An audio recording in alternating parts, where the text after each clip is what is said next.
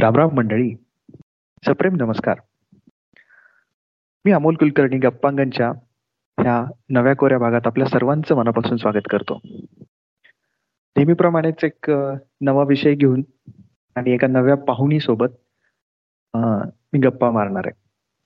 आपल्या ह्या डिजिटल अंगणामध्ये.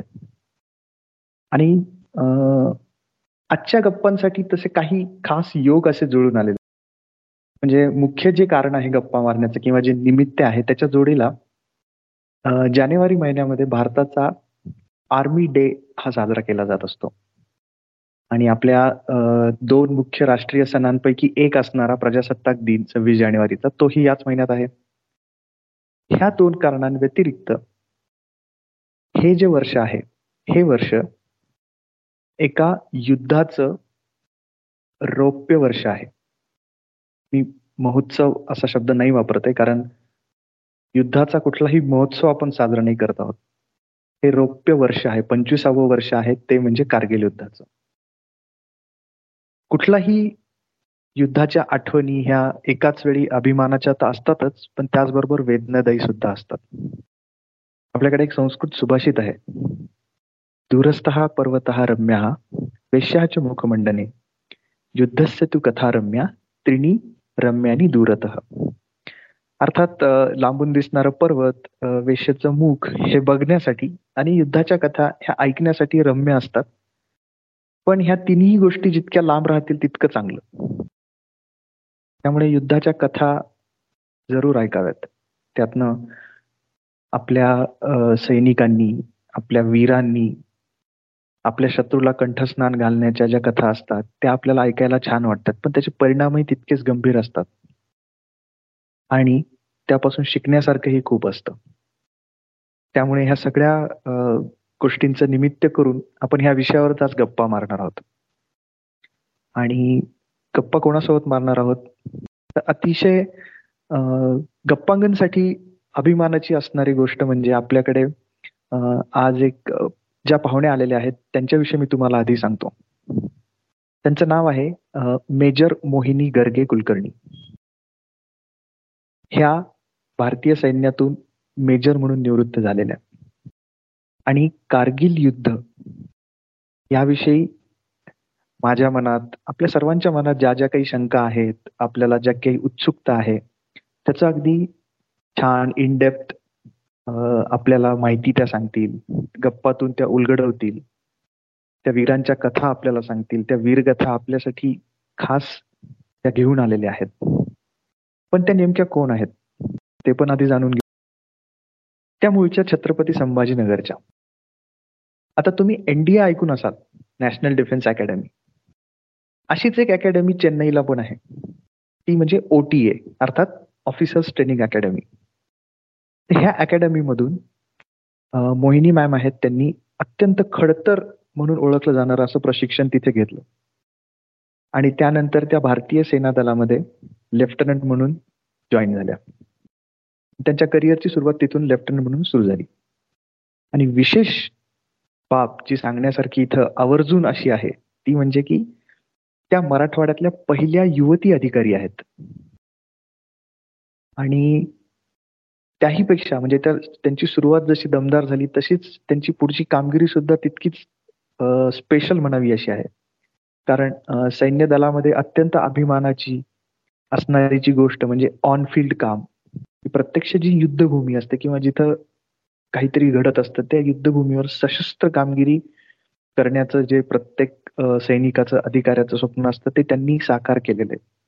काश्मीर सारख्या जिथे सतत दहशतीचं सावट आहे जिथे सतत चकमकी घडत असतात. अशा ठिकाणी त्यांनी काही वर्ष तिथल्या सैन्यासोबत सशस्त्र कामगिरी केलेली आहे.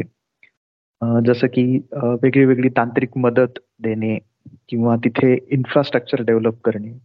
अशी जी खूप महत्वाची कामं असतात सैन्यासाठी त्याच्यामध्ये त्यांनी नेतृत्व सुद्धा केलेलं आहे.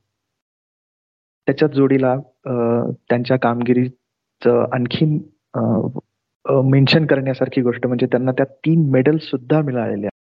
त्यानंतर त्यांच्या कामगिरीनुसार त्या कॅप्टन मेजर अशा एक एक हुद्दा त्यांनी भूषवला त्यांच्या पूर्ण सर्व्हिसमध्ये. आणि त्यानंतर त्या स्वच्छेने निवृत्त झाल्या. पण मला वाटतं कुठलाही सैनिक एकदा युद्धात गेल्यानंतर किंवा सैन्यात गेल्यानंतर तसा कधीच निवृत्त होत नाही. त्यामुळे मॅडम सुद्धा प्रत्यक्ष तिथून बाहेर पडल्यानंतरही काम करत असतात. त्यामध्ये त्यांचं मुख्य काम असतं सध्या चालू असलेलं ते म्हणजे संशोधन लिखाण आणि इतर लोकांना मार्गदर्शन करणं. आणि त्याच्यात जोडीला त्यांचा अभ्यास हा खूप असा व्यवस्थित इनडेप्थ असल्यामुळे राष्ट्रीय आंतरराष्ट्रीय अशा वेगळ्या वेगळ्या पातळीवर त्यांना व्याख्यानांची आमंत्रण येत असतात. त्या स्वतः वेगळ्या वेगळ्या मुलाखती वेगळ्या वेगळ्या ठिकाणी देत असतात. आणि युद्धशास्त्र सेना दलातले त्यांचे अनुभव त्याच्यात जोडीला कितीतरी मुलांना आणि मुलींना सुद्धा त्या सेना दलात जाण्यासाठी मार्गदर्शन करत असतात. त्यावर त्यांचं खूप सारं लिखाण चालू असतं. आणि त्याहीपेक्षा मी म्हणेन की त्यांचं मुख्य काम जे आता जेव्हा त्यांनी मला सांगितलं मला त्याची खूप उत्सुकता आहे की त्यांचा सध्याचा जो प्रोजेक्ट आहे लिखाणाचा भारतीय विरांगना हा विषय घेऊन त्यांचा एक महत्त्वाचा प्रोजेक्ट सध्या सुरू आहे. त्यामध्ये आतापर्यंतच्या भारतीय जितक्या काही विरांगना आहेत उदाहरणार्थ आपल्याला माहीत असलेल्या म्हणजे राणी झाशीची राणी लक्ष्मीबाई. हे ते खूप प्रसिद्ध उदाहरण झालं पण याच्या व्यतिरिक्त अनेक विरांगना अशा आहेत ज्यांच्याविषयी आपल्याला फार कमी माहिती असते. तर त्यांच्यावर संशोधन करून त्यांचा एक ग्रंथ लिखाणाचं काम सध्या त्यांचं सुरू आहे. ते लवकरच ते काम पूर्ण होऊन तो प्रकाशित. तर इतकं सगळं काम करणाऱ्या आणि ज्यांचं युद्धशास्त्र हा ज्यांचा आवडता विषय आहे ज्यावर त्यांचा अभ्यास आहे अशा मोहिनी गर्गे मेजर मोहिनी गर्गे यांचं मी मध्ये मनापासून स्वागत करतो. खूप खूप धन्यवाद अबोल. आणि सुरुवातीला तुझे सुभाषित म्हटलंस ते इतकं समर्पक होतं युद्धाच्या आठवणी या नेहमी गौरवशाली असतात तितक्याच वेदनादायी असतात. आणि आज इथे मला कारगिल युद्धावरती बोलण्याची संधी तुझ्यामुळे मिळाली म्हणून मी सुरुवातीलाच माझा म्हणजे आनंद व्यक्त करते आभार मानते. आणि खर तर ह्या युद्धाविषयी बोलणं किंवा कुठल्याही वीरगाथेविषयी बोलणं हा एकतर ह्या आर्मीच्या कुटुंबाचा ह्या परंपरेचा मी स्वतः एक भाग असल्याने मला नेहमीच खूप गर्व वाटतो. म्हणून खूप खूप धन्यवाद. खरं म्हणजे तुमच्या इतकाच किंबहुना जास्त गर्व आम्हा सर्वांना तुमचा वाटतो. की तुम्ही तिथे प्रत्यक्ष जाऊन काम करणं आणि तेही जीव धोक्यात घालून ही गोष्ट सोपी नाही याची पूर्ण जाणीव आम्हा सर्वांना आहे. आणि तुमच्या तोंडून ते सगळे अनुभव ऐकणं हे हे खूप रोमांचकारी असणार आहे. त्यामुळे आणि त्याच जोडीला कळणार आहे की तिथली परिस्थिती काय असते किंवा रम्यतेच्या पलीकडे जाऊन तिथल्या अडचणी काय आहेत हे पण सर्वांना कळायला हवं. त्यामुळे तुम्ही इथे वेळ काढून गप्पांगणला आलात हे खूप छान वाटतंय मला आज. हा धन्यवाद अमोल. मी नक्कीच प्रयत्न करेन आपल्या चर्चेतून आपल्या श्रोत्यांना नक्कीच काही सांगण्याचा मी प्रयत्न करेन आज. माझ्याकडे खूप साऱ्या शंका आहेत आणि जाणून घ्यायची उत्सुकता पण आहे. तर आपण आता थेट आपण विषयाच्या गप्पात सुरू करूयात. चालेल? अवश्य अवश्य. जसं मी सुरुवातीलाच म्हणालो की कारगिल युद्धाचं हे पंचवीसावं वर्ष. वेगळे वेगळे कार्यक्रम तसे सुरूच आहेत. थोडंफार थोडंसच वाचायला मिळतं फार म्हणणार नाही आणि त्यातही असे तज्ज्ञ तुमच्यासारखे तज्ज्ञ येऊन हे सांगतात. हे फार म्हणजे हा जो निमित्त आहे हे ते फार महत्वाचं आहे. त्यामुळे ह्या युद्धामध्ये हे युद्ध नेमकं कसं झालं? तिथे म्हणजे फार थोडी त्रुटक त्रोटक अशी माहिती आम्हा सर्वांना असते. तर आपण पाहतो की हे युद्ध झालं काश्मीरमध्ये. त्यामुळं पाकिस्तान हा जो आपला जन्मापासूनचा शत्रू राष्ट्र आहे जे सतत कुरापत्या काढत असतं याच्या म्हणजे कारगिलच्या युद्धाच्या पूर्वी सुद्धा आपले पाकिस्तान सोबत युद्ध झालेलं आहे. तर आणि मुख्यत्वे हा हा सगळा घडला जिथं घडलं तो म्हणजे काश्मीरचा भाग. तर ह्या काश्मीरचा इतिहासाचा आणि ह्या युद्धाचा काय संबंध होता? आणि ह्या युद्धाची जी बीज होती ती कशात आहेत असं तुम्हाला वाटतं? खूपच छान सुरुवात आहे ही अमोल. कारण आपण थेट कारगिलला जाण्याच्या आधी अशी जर सुरुवात केली तर निश्चितच मुळापासून हा विषय समजायला आपल्याला मदत होईल. याच्यासाठी मी हा प्रश्न छान आहे म्हणते की मला असं वाटतं की युद्ध ही काही खूप अशी वेगळी किंवा स्वतंत्र सगळ्या इतर गोष्टींपासून विलग असणारी गोष्ट नाही. कारण मला वाटतं युद्ध हे केवळ भौगोलिक नसतं. म्हणजे एका एका एखाद्या जमिनीवरती दोन दोन्हीकडनं दोन एक अटॅक आणि एक डिफेन्स होतं आणि त्याला युद्ध असं म्हणत नाही. तर या प्रत्येक युद्धाच्या मागे एक वृत्ती असते. प्रत्येक युद्धाचं आपलं एक राजकारण असतं. राष्ट्रीय आंतरराष्ट्रीय त्यानंतर धर्मकारण असतं. अशा अनेक गोष्टींशी युद्ध निगडीत असतं. अशा अनेक गोष्टींचा युद्ध हे एक अविभाज्य भाग असतं. आणि हा भाग समजून घेतल्याशिवाय आपल्याला ते युद्ध समजत नाही. म्हणून मुळापासून आपल्याला हे सगळं जाणून घेतलं पाहिजे. तर तू जसं विचारलंस की जिथे हे युद्ध घडलं तो काश्मीर राज्याचा मूळ इतिहास आपल्याला एक जस्ट जाता जाता आपण त्याच्यावरती थोडासा प्रकाश जो टाकायला मला आवडेल सुरुवातीला की आपण कल्हणाचं नाव ऐकलेलं आहे कवी कल्हणाचं. तर त्याचं त्याचा जो ग्रंथ आहे राजतरंगिणी त्याच्यावरून आपल्याला हे सहज कळतं की हजारो वर्षांपासून काश्मीर ही एक वैदिक संस्कृती असलेली अतिशय समृद्ध अशी भूमी होती. काश्मीर म्हणजे कश्यप ऋषींनी निर्माण केलं ते काश्मीर म्हणून त्याला कश्मीराचं नाव अनेक कला त्यावेळी तिथे समृद्धीच्या शिखरावरती होत्या. त्याच्यानंतर अवंती वर्मा ललितादित्य ह्यासारखे खूप पराक्रमी राजे काश्मीरमध्ये होऊन गेले. ते समर्थ प्रशासक तिथे होऊन गेले. आणि अगदी हिमालयापासून ते थेट नर्मदेपर्यंत त्यांनी हा संपूर्ण प्रदेश त्यांचा पदाक्रांत केलेला होता.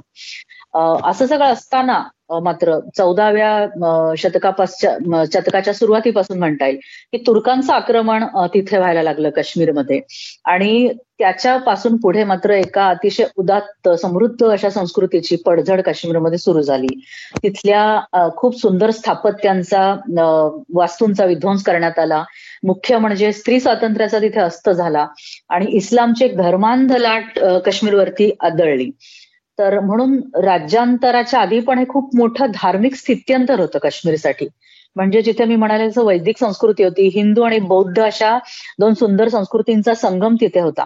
पण तुर्कांच्या आक्रमणामुळे सगळं नष्ट झालं. म्हणजे उतरती कळा त्याला लागली. आणि त्यानंतर काही काळ हा जो प्रांत होता हा मुघलांकडे होता. आणि परत एकदा एक अतिशय काळा असा जो भाग होता किंवा काळ होता हा काश्मीरने पाहिला. सतराशे बावन्नमध्ये पुन्हा एकदा अहमद शहा अब्दाली या अफगाणी राजाकडे किंवा इथून पुढे ती एक अफगाणी राजवट काश्मीरमध्ये सुरू झाली. आणि या राजवटी बरोबरच पुन्हा एकदा विध्वंस आणि अतिशय क्रूर असा पर्व तिथे सुरू झालं. खूप अत्याचार झाले रानटी अमानुष अशा अनेक गोष्टी त्या ठिकाणी घडल्या. ह्या काळानंतर जे काही उरलं सुरलं होतं ते खूप खूप थोड्या गोष्टी तिथे उरलेल्या होत्या त्या काळात सुद्धा. आणि पुढे सतराशे नव्वद साली महाराजा रणजित सिंह आपल्याला जो जे माहिती आहेत पंजाबचं सिंह म्हणून आपण ज्यांना ओळखतो ज्यांनी एकसंध पंजाबचं स्वप्न पाहिलं आणि ते पूर्ण पूर्णत्वाला आणलं. तर असे राजा महाराजा रणजित सिंह त्यांनी काश्मीर जिंकलं. आणि तिथे त्यांनी डोगरा सरदार एक जे होते राजा गुलाब सिंह यांची नेमणूक केली. आणि त्यांचे वंशज राजा हरिसिंह कारण आपण फाळणीच्या दरम्यान जे नाव ऐकतो काश्मीरच्या राजाचं ते म्हणजे राजा हो. हरिसिंह हे एकोणीशे पंचवीसपासून गादीवरती बसले. आणि या सतत हे जे स्थित्यंतर झाली धर्मांतरण झाली तर ह्याच्यामुळे तिथे कुठल्याही प्रकारचा विकास हा होऊ शकला नाही तो टिकला नाही. वर्षानुवर्ष ह्याच अशा गुलामगिरीच्या सावटाखाली काश्मीर राहिलं. आणि नंतर मग हळूहळू पुढच्या काळामध्ये शेख अब्दुल्लांचं नाव आपल्याला माहितीये की काश्मीरचं एक नेतृत्व म्हणून उदयाला आलं. त्यानंतर Jammu and Kashmir Muslim confer Muslim conference नंतर जी नॅशनल कॉन्फरन्स म्हणून नामांतरित झाली. तर अशा पद्धतीने हा इथला इतिहास पुढे गेला. याच काळात पुढे जाऊन म्हणजे एकोणीशे पंचेचाळीस सेहेचाळीसच्या दरम्यान राजा हरिसिंह आणि शेख अब्दुल्ला यांच्यातला वाद खूप चिघळला. सेहेचाळीस साली क्विट काश्मीर नावाचं एक मोठं आंदोलन सुद्धा इथेच झालं. आणि अशा असा हा काश्मीरचा जो स्वातंत्र्यपूर्व इतिहास होता तर त्याला एक वेगळं वळण मिळालं ते अर्थातच स्वातंत्र्यानंतर. आणि ब्रिटिशांनी एक कायमची जखम भळभळती आपल्याला दिली ती म्हणजे फाळणी. भारत पाकिस्तान अशी जी फाळणी झाली तर त्याच्यामध्ये सगळ्यात मोठी झळ लागली काश्मीरला. कारण इंग्रजांनी आपल्याला तीन ऑप्शन्स दिले होते. आपल्याला म्हणजे जी संस्थानं भारतामध्ये होती एकोणती पाचशे पासष्ट अशी एवढ्या संख्येमध्ये होती. तर सगळ्यांना त्यांनी ऑप्शन्स दिले होते की तुमची इच्छा असेल तर तुम्ही भारतातही विलीन होऊ शकता पाकिस्तानमध्ये विलीन होऊ शकता आणि सगळ्यात धोकादायक म्हणजे तुम्ही स्वतःचं जे स्टेटस आहे ते स्वतंत्र ठेवू शकता. तुम्ही दोन्ही राष्ट्रांमध्ये विलीन न होण्याचं होण्याचा पर्याय सुद्धा अंमलात आणू शकता. हे अतिशय धोकादायक होतं आपल्या एकात्मतेच्या दृष्टीने. पण अशा ठिक अशा वेळी एक खूप मोठं व्यक्तिमत्व म्हणजे मी वरदान म्हणेल आपल्या भारतासाठी ते व्यक्तिमत्व उभं ते म्हणजे लोहपुरुष वल्लभभाई पटेल. आणि त्यांनी अनेक अनेक संस्थानांना कन्व्हिन्स केलं आणि भारतामध्ये त्यांचं विलिनीकरण यशस्वीपणे पार पाडलं. अतिशय अवघड काम होतं हे. आणि त्यांनी राजा हरी सिंहांना निरोप पाठवला होता. की कृपा करून कोणत्याही परिस्थितीत तुम्ही स्वतंत्र होण्याचे स्वप्न पाहू नका. कारण भारतीय उपखंडाच्या सुरक्षिततेला तो सगळ्यात मोठा धोका ठरेल. ते द्वार होतं कारण वरून सगळं भारतामध्ये येण्याचं. तर ही दूरदृष्टी त्यांनी दाखवली होती. पण तरीही राजा हरिसिंहांनी त्वरित काहीही केलं नाही. आणि या इथे फक्त दोन महिन्यांसाठी काश्मीर हे संस्थान स्वतंत्र राहिलं. आणि या दोन महिन्यांची किंमत आपण अजून चुकवत आहोत. अशा पद्धतीने काश्मीरची समस्या सुरू व्हायला इथे प्रयत्न म्हणजे सुरुवात झाली काश्मीर समस्या इथे. आणि त्यानंतर त्यांनी जैसे थे असं ठरवलं की नाही आता मला कुठेच विलीन व्हायचं नाही. पण आणि दुसरीकडे असं होतं की पंडित नेहरू असतील शेख अब्दुल असतील किंवा इतर अनेक जी आपली राजकीय नेतृत्व होती त्यांच्या मनात सुद्धा फार दृढता नव्हती. थोडीशी त्यांची अस्थिर मनस्थिती सुद्धा या समस्येला म्हणजे समस्येमध्ये आणखीन भर पाडत होती. आणि हा म्हणजे दूरदृष्टीचा अभावही एका प्रकारे आपल्याला म्हणता येईल. अशा पद्धतीने हा इश्यू चिघळत गेला. आणि फाळणीनंतर भारत पाकिस्तानमध्ये आपलं सैन्य सुद्धा विभागलं गेलं. त्याला कुठलाही बेस नव्हता काही लॉजिक नव्हतं. क्षेत्रफळाच्या दृष्टीने आपण खूप मोठे म्हणजे होतो म्हणजे राष्ट्र होतं. पण तरीही ती विभागणी झाली. आणि त्याच्यामुळे भारताची जी सगळी खाती होती म्हणजे उदाहरणार्थ आपलं हेर खातं असेल इतर असतील ते अगदी कागदपत्रांवर होती अगदी पोकळ होती. त्या म्हणजे आपण नुकतंच आपण स्वतंत्र झालो होतो. आणि अशातच ऑक्टोबर सत्तेचाळीसमध्ये पाक पाकिस्तान इथं आक्रमण केलं. आणि त्यावेळी महाराजा म्हणजे राजा हरिसिंहांना जाणीव झाली की आपण एकटे याचा सामना करू शकत नाही. आता आपल्याला भारताची मदत घ्यायला पाहिजे. आणि भारत सरकारला त्यांनी निरोप पाठवला. पण भारत सरकारने असं ठणकावून सांगितलं की तुम्ही भारतात विलीन व्हा आधी. ऑफिशियली म्हणजे औपचारिकपणे तरच आम्ही तुमची मदत करू शकू. आणि अशा प्रकारे थोडंसं उशिरा म्हणजे सव्वीस ऑक्टोबर सत्तेचाळीसला त्यांनी विलिनीकरणावरती सही केली. पण तोपर्यंत पाकिस्तानी सैन्य बरंच पुढे आलं होतं. ऑक्टोबरमध्ये त्यांनी उरीचा पूल उडवून दिला होता. आणि अशा प्रकारे मग भारताने त्वरित त्याला प्रतिहल्ला सुरू केला सूत्र हलवली गेली एअरफोर्सची तिथे मदत घेतली गेली त्या ठिकाणी शेलाटांगची लढाई घडली मेजर सोमनाथ शर्मांचं नाव आपल्या आपण सगळ्यांनी ऐकलंय त्यांनी तिथे बलिदान दिलं जोजिलाची मोठी लढाई झाली. तर अशा प्रकारे अनेक चुकांमधनं शिकत पुढे जात आपण काश्मीर हा हँडल केला. आणि पुढे मग काय नेहरूंनी युएनओ मध्ये ही समस्या काश्मीरची नेली. आणि पुढचा सगळा इतिहास जो आहे तो घडला. ह्या ठिकाणी एक युद्धबंदी रेषा किंवा विभाजन रेषा रेषा ह्या नावाची रेषा अस्तित्वात आली पहिल्यांदा भारत पाकिस्तानमध्ये आणि पुढे एक सगळ्यात महत्वाची घटना घडली काश्मीरच्या दृष्टीने. ती म्हणजे एकोणीसशे सव्वीस नोव्हेंबर एकोणीसशे एकोणपन्नास रोजी आपण मागच्या वर्षी जे रिपील केलं ते तीनशे सत्तरावं कलम भारतीय घटनेनुसार तिथे लावण्यात आलं जम्मू आणि काश्मीरला. आणि मग ते अतिशय वेगळं स्टेटस त्याला मिळालं आणि सगळ्याच गोष्टी बदलत गेल्या. हा ह्याच्यानंतर सग अजून एक महत्त्वाच्या म्हणजे आपण ह्याच्यानंतर महत्वाची युद्ध आपण बघूया कुठली कुठली. झाली. तर बासष्ट युद्ध आपल्याला माहितीये की जे चीन बरोबर झालं आणि तिथे अतिशय वाईट पद्धतीने भारताला पराजय चाखावा लागला. आणि ह्याच्यामुळे पाकिस्तानचं आत्मबळ अजून वाढलं की भारत हरला म्हणजे आपल्याला निश्चितच इथे वाव आहे पुढे जाण्यासाठी. आणि ह्या त्यांचं मनोबल उंचावलं आणि ह्यामुळेच एकोणीसशे पासष्ट साली त्यांनी काश्मीर घेण्याच्या हेतूने पुन्हा एकदा आक्रमण केलं. पण शास्त्रीजी म्हणजे आपले जे पंतप्रधान होते त्यांनी अतिशय खंबीर आणि निश्चयी असं नेतृत्व केलं की आपल्या मातृभूमीचं संरक्षण करण्यात आपण कोणतीही कसर ठेवणार नाही असं सडेतोड उत्तर त्यांनी दिलं. आणि यथायोग्य असा रणनीतीचा अवलंब केला. आणि तिथे आपण रोमांचकारी असा विजय मिळवला. अमेरिकेच्या जे पाट अमेरिकेचे जे पॅटर्न रणगाडे होते ते पाकिस्तानी या युद्धामध्ये वापरले होते. पण त्याला सुद्धा आपण खूप चांगल्या प्रकारे चोख उत्तर दिलं. युद्धबंदी झाली दुर्दैवाने ताशकंद करार झाला. आणि या करारानुसार हाजीपीर किशनगंगा अशी काही जी मोक्याची ठिकाणं होती या काश्मीरमधली तर ती नेमकी दुर्दैवानी पाकिस्तानकडे गेली. जी की पुढच्या युद्धांच्या दृष्टीने किंवा भविष्यामध्ये जे काही सामरिक आपल्या ज्या काही गोष्टी घडणार होत्या तर त्या दृष्टीने ती आपल्याकडे असली असती तर खूप चांगलं झालं असतं. पण तसं झालं नाही आणि ती दोन्ही ठिकाणं पाकिस्तानकडे गेली. इथेही वैर शमलं नाही. पाकिस्तानची हाव अजून वाढतच गेली आणि पुन्हा एकदा एकोणीसशे एकाहत्तर साली युद्धाला तोंड फुटलं. अर्थातच ह्या काळामध्ये अतिशय अमानु म्हणजे खूपच क्रूर आणि अमानुष असा अमानुष असा एक चेहरा पाकिस्तानचा सगळ्या जगासमोर आला. ते म्हणजे बांगलादेश म्हणजे बांगलादेशाची निर्मिती होण्याच्या आधीचं जे भीषण हत्याकांड झालं हजारो लोक तिथे मारले गेले आणि खूप छळ त्यांचा पाकिस्ताननी केला. ह्यातनं आपण सैन्य पाठवून पाकिस्तानला चोखासा धडा शिकवला आणि बांगलादेशाची निर्मिती केली. आपल्या सगळ्यांना माहिती इंदिरा गांधीचं इंदिरा गांधींनी या ठिकाणी नेतृत्व म्हणजे त्यांच्या त्या पंतप्रधान होत्या. त्यांच्या काळात हे सगळं घडलेलं आहे. पण त्यानंतर सिमले सिमला वाटाघाटी झाल्या.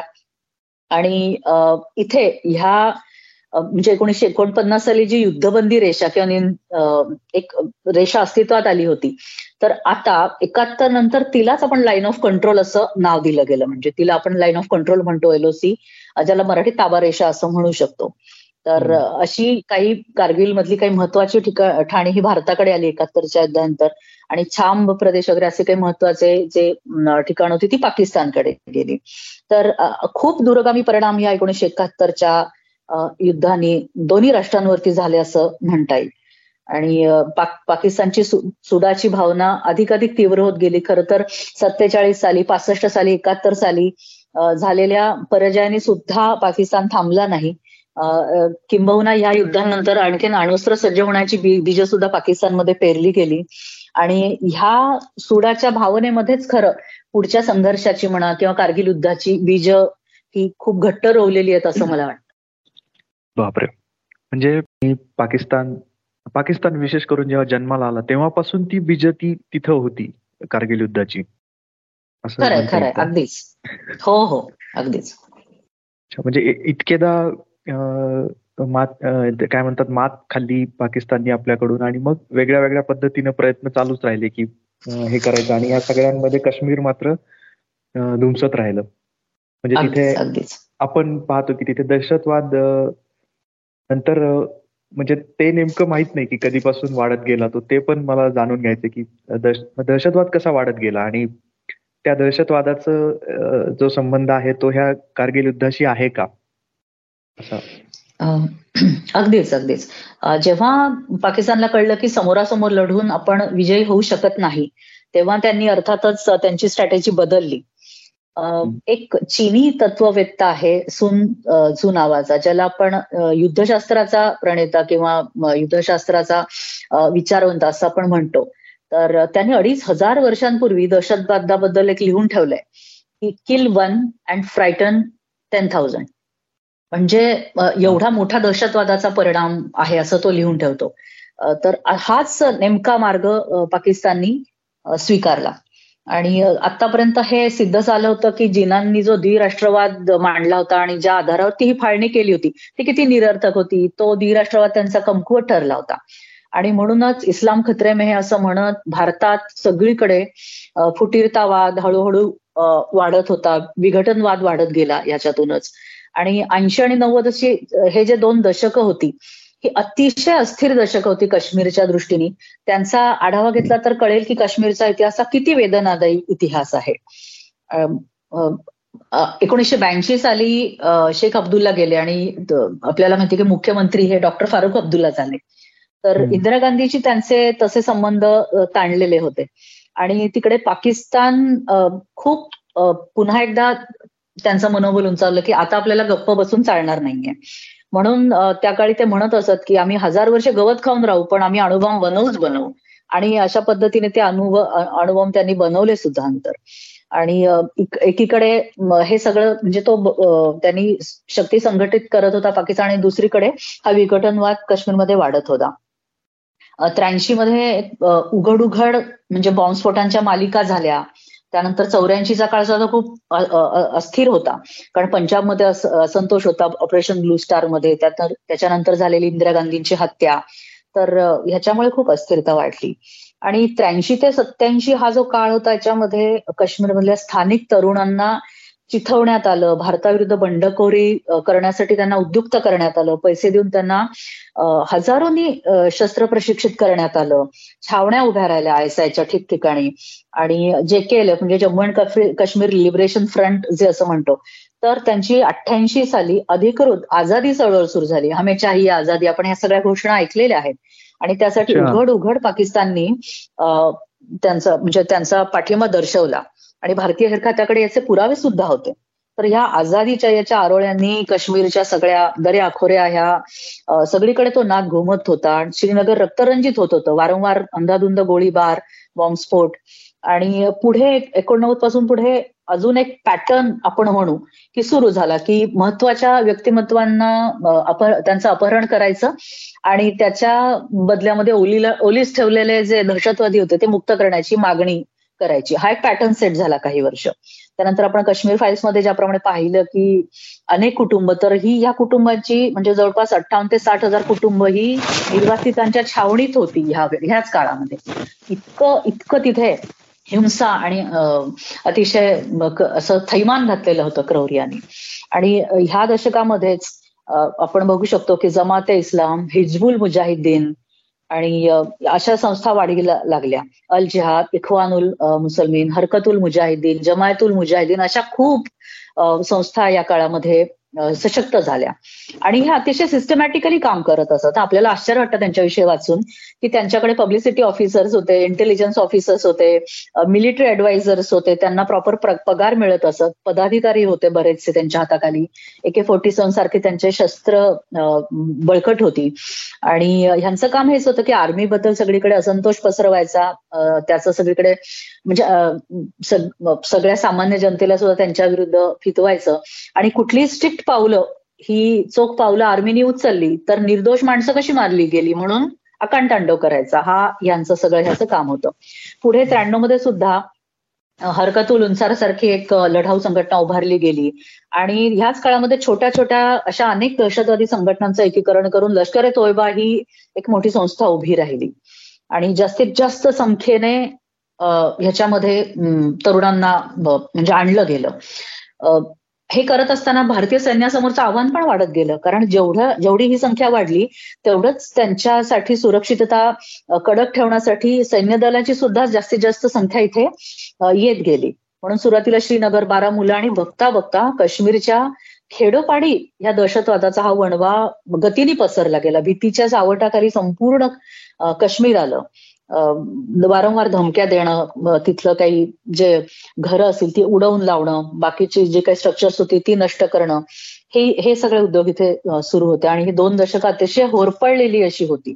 याही काळामध्ये भारतीय सैन्य हे अतिशय चोख उत्तर देत होतं. ह्यांना कडी टक्कर दिली भारतीय सैन्यांनी.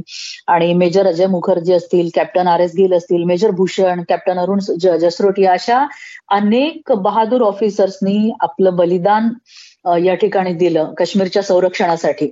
म्हणून नव्वद पासूनचं दशकच पुढे म्हणजे बलिदानांनी हे दोन्ही दशकात अशी व्यथित करणारीच आहेत. युद्ध नव्हतं हे पण ज्या चकमकी सतत सुरू असायच्या त्याच्यामध्ये आपलं अतोनात नुकसान झालेलं दिसून येतं. सत्त्याण्णव आणि अठ्ठ्याण्णव साल सुद्धा हे खूप महत्वाचं होतं. सत्त्याण्णवपासून थोडस आपण काय म्हणू त्याला डायरेक्ट आपण ऍक्शन्स घ्यायला सुरुवात केली. आणि अनेक नेते याच्यामध्ये मारले गेले. हरकतुल अन्सारचा सेनापती सेनापती होता तो मारला गेला. त्यानंतर अपहरणाच्या ज्या योजना करणारा होता तो पाकिस्तानचा कारी आणि नसीब खान हे मारले गेले. आणि पुढे अठ्ठ्याण्णव साली सुद्धा असे अनेक नेते दहशतवादाचे आपण मारले भारतीय सैन्याने. आणि बऱ्याच अंशी इथे ब्रेक लागलाय त्यांच्या सगळ्या ऍक्टिव्हिटीजसाठी पण ते गप्प बसले नाहीत. तर अठ्ठ्याण्णव साली अनेक ठिकाणी त्यांनी काय म्हणतो आपण ग्रुप ग्रुप असे पकडून त्यांना त्यांची कत्तल करण्याचे अनेक प्रसंग घडले अठ्ठ्याण्णव सालामध्ये. खूपच अमानुष आणि क्रूर किंवा आपण ज्याला म्हणतो मानवतेला काळीमा फासणारे की लग्नाचं वऱ्हाड चाललंय. तिथे तीस चाळीस जण तिथेच कापून टाकायची. आणखीन कुठेतरी एखादा बस बस स्टॉप आहे किंवा काय रेल्वे स्टेशन आहे तिथे पकडायचं आणि मारून रेल्वे वगैरे तर नव्हत्याच त्या ठिकाणी पण जसे गटागटाने माणसं जिथे भेटतील तिथे ती कापून काढायची. असा एक सिलसिला या ठिकाणी सुरू झाला. म्हणजे तू विचारलंस असं आपण दहशतवादाकडे जर पाहिलं तर हा तीन टप्प्यांमध्ये आपल्याला बघता येईल. की अठ्ठ्याऐंशी ते एक्क्याण्णव साली ही आझादीची चळवळ मी म्हटलं तसं ती त्यांनी मूळ धरलं. एक्क्याण्णव ते त्र्याण्णवमध्ये हिजबुल मुजाद्दीन सारख्या काही संस्था बळकट झाल्या आणि त्र्याण्णवपासून पुढे त्यांनी डायरेक्ट हल्ले करायला सुरुवात केली. पण त्याच्याच तोडीस तोड असं सैन्य दलांचं काम होतं. आणि म्हणजे हळूहळू बघता बघता जवळपास सात ते आठ हजार बंडखोरांना आर्मीने संपवलं या काळामध्ये. आणि त्याचा खूप मोठा धस हो एवढे जास्त अगदीच. आणि हजारो बंडखोर सुद्धा भारतीय सैन्याने पकडले. ह्याच काळात अनेक लोक शरण सुद्धा म्हणजे ज्याला म्हणतो आपण अनेक हजारो दहशतवाद्यांची जी शरणागती असते अशा सुद्धा काही घटना ह्या भारतीय सैन्याच्या मध्ये घडल्या. म्हणजे त्यांनी कन्व्हिन्स केलं आणि अनेक तरुण सुद्धा वाचवले इथे जाण्यापासून. तर अशा अनेक घटनांनी असं सत्त्याण्णव अठ्ठ्याण्णव नव्याण्णव ही सगळी साल काश्मीरच्या दृष्टीने महत्वाची होती. पण ह्या काळामध्ये खूप कोट्यवधींचं नुकसान झालं काश्मीरमध्ये. खूप विराण झालं सगळं काश्मीर. आणि अशा पद्धतीने खूप म्हणजे वेदनादायी हे सगळं होतं. अठ्ठ्याण्णवला आपल्या अणुचाचण्या यशस्वी झाल्या. आणि थोडीशी एक सुखद सुरुवात होते ना होते तोच. म्हणजे त्या काळामध्ये थोडस म्हणजे पुढच्या काळात साधारण या विध्वंसाच्या पुढच्या काळात पर्यटन थोडस तिथे विकसित व्हायला लागलं होतं. शाळा कॉलेज सुरू व्हायच्या ह्याच्यात होती. आणि त्याचप्रमाणे सुरक्षा दलांची संख्या आपण लक्षणीय प्रमाणात तिथे आपण वाढवली होती. असं सगळं सुरू असतानाच आता मात्र आपण काहीतरी सनसनाटी केलंच पाहिजे असं पाकिस्तानने बहुतेक मनाशी आणलं. आणि त्या ती, ती ते योग्य संधीची वाट बघायला लागले. त्याच दरम्यान आपल्या सगळ्यांना माहितीये की प्रसारमाध्यमांनी खूप सगळीकडे नेलेली बातमी म्हणजे दिल्ली लाहोर लाहोर दिल्ली ही बस सेवा जी अटल बिहारी वाजपेयी वाजपेयी तत्कालीन पंतप्रधान यांनी सुरू केली. आणि हे खरं तर खूप औदार्य त्यांनी दाखवलं. आणि ते त्या बसने तिकडे गेले पाकिस्तानमध्ये. पण एक नोंद घेण्यासारखी गोष्ट म्हणजे ते जेव्हा तिकडे गेले तेव्हा आर्मी नेव्ही एअरफोर्स या तिन्ही संरक्षण दलाचे जे प्रमुख होते पाकिस्तानच्या तर ते अनुपस्थित होते. अजिबात त्यांनी ह्याच्यामध्ये कुठली इन्व्हॉल्वमेंट दाखवली नाही. आणि अटलजींचा खूप चांगला संदेश घेऊन म्हणजे आपल्याला त्यांच्या ओळी माहिती आहेत की भारत पाकिस्तान पडोसी साथ साथ रहना है प्यार करे वा वार करे दोनों को ही सहना है. हे शेवटी आपण एकत्र येऊया. खरं तर आतापर्यंत इतके वर्ष चिघळलेला काश्मीरचा प्रश्न हा आटोक्यात येऊ शकला असता हा ह्या बससेवेच्या निमित्ताने पुढे जर चांगली डेव्हलपमेंट झाली असती दोन्ही राष्ट्रांनी आणि विशेषतः म्हणजे पाकिस्ताननी जर त्यांनी पण ठरवलं असतं की आपण आता हे सगळं सोडून शांततेच्या मार्गाने जाऊया तर कदाचित आज इतिहास बदललेला आपल्याला दिसला असता. हे जे वळण होतं ते खूप मोठं वळण सिद्ध झालं असतं. पण तसं काही झालं नाही आणि अटलजींच्या ह्या प्रस्तावाला जो प्रतिसाद दिला त्यांनी वरवर सकारात्मक तो हा फक्त देखावा होता. आणि आता आतून आतून सगळी तयारी सुरू होती पुढच्या आक्रमणाची. म्हणजे आपण ज्याला म्हणतो खायचे दात वेगळे आणि दाखवायचे वेगळे. अशा पद्धतीने अतिशय अशांत आणि सुडाने पेटलेला असा पाकिस्तान यावेळी होता. बापरे. तर अशी सगळी दहशतवाद आणि काय म्हणू पण एक पार्श्वभूमी म्हणता येईल की नव्याण्णव पर्यंतची म्हणजे कारगिल युद्धच्या अगदी अलीकडे पर्यंतची परिस्थिती साधारण अशी होती. म्हणजे थोडक्यात काय तर कारगिल युद्ध म्हणजे ज्याला नेहमी एक सांगितलं जातं ना की ते फक्त हिमनगाचं टोक होतं त्याच्याखाली अख्खा एवढा मोठा हिमनग होता जो तुम्ही आता सांगितलं. की मग आता हे हे एवढं सगळं झालं की दहशतवाद होता. म्हणजे भारतीय सैन्याने तो त्याच्यावर ताबा बऱ्यापैकी मिळवला होता कंट्रोल चाललं होतं. आणि मग हे युद्ध सुरू झालं. तर ह्या बरेचदा आपण असं कुठलंही युद्ध भारतातलंच नाही इतर सुद्धा इतिहासात पण आपण ऐकलेलं असतं की एखादी अशी एक घटना घडते एखादं निमित्त होतं तत्कालिक कारण होतं आणि युद्धाला तोंड फुटतं. असं बरेचदा होतं युद्धामध्ये. तर कारगिल युद्धाच्या बाबतीत असंच काही झालं होतं का? अशी काही घटना झाली होती का? खर तर ह्या काळामध्ये चकमकी ह्या सुरूच होत्या. म्हणजे आता चकमक सुरू झाली आणि ह्याच्याकडे काहीतरी आपण वैशिष्ट्यपूर्ण दृष्टीने पाहूया किंवा ही युद्धाची चाहूल ठरेल असं कुणालाही वाटलं नाही सुरुवातीला. कारण त्याच्यामध्ये नवीन काहीच नव्हतं. सतत चकमकी व्हायच्या सतत ताबारेषा ओलांडण्याचे त्यांच्याकडनं प्रयत्न व्हायचे. सतत म्हणजे अनेक कन्व्हेन्शन त्यांनी साईन केले होते पण त्याला कधीही त्याचा कधीही आदर पाकिस्तानने केला नव्हता. आणि ऑक्टोबर अठ्ठ्याण्णव ला परवेज मुशरफ जनरल परवेज मुशरफ यांची सलसेना प्रमुख म्हणून निवड झाली. आणि तिथून पुढे मात्र एक खूपच म्हणजे गती पाकिस्तानी सैन्याला मिळाली. मुशर्रफ आणि नवाज शरीफ हे एकमेकांचं नाव घ्यायचे पण त्यांच्यामध्ये कधीही एकमत झालं नव्हतं. असं म्हणता येईल म्हणजे निष्कर्ष असा काढता येईल. तर साधारण ऑक्टोबर अठ्ठ्याण्णव ते मार्च नव्याण्णव ही जी पाच सहा महिने होते तर हे ह्या काळामध्ये युद्धाची अतिशय पद्धतशीर अशी तयारी पाकिस्तानकडे सुरू होती. युद्धाची अनेक कामं त्यांनी पूर्ण केली होती. वाहनं जाण्यासाठी रस्त्यांची डागडुजी करण्यात आली पुनर्बांधणी करण्यात आली नवीन रस्ते बांधण्यात आले रसद पुरवठा करत ते करण्यात आला. त्यानंतर काही नवीन पायवाटा बांधण्यात आल्या गरम कपडे असतील वाहनं असतील अशा सगळ्या व्यवस्था सुधारून एक जय्यत तयारी पाकिस्तानमध्ये सुरू होती. म्हणजे आपण जेव्हा मैत्रीचा हात पुढे केला तर त्याच्यामागे आधीच तिथे युद्धाची तयारी सुरू झाली होती. त्याचं सगळ्यात सुरुवातीचं जे ऑपरेशन होतं अल बदर याची सुरुवात झालेली होती. आणि ऑक्टोबर अठ्ठ्याण्णवपासून तोफांचा सतत मारा सुरू झाला तो वाढत होता हळूहळू. आणि लाईन ऑफ कंट्रोलचे जे गॅप्स होते तर त्या गॅप्स मधून घुसखोरी करून साधारण दीडशे किलोमीटर वगैरे आतमध्ये पाकिस्तानी सैन्य ऑलरेडी आलं होतं.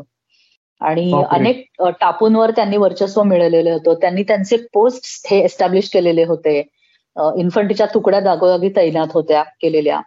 शस्त्र होती भरपूर रसद होती. म्हणजे थोडक्यात काय तर स्वतंत्रपणे लढाई करता येईल कोणाच्या मदतीशिवाय. एवढी जय्यत पाकिस्तानची झालेली होती. सुरुंग करण्यात आले होते ठिकठिकाणी.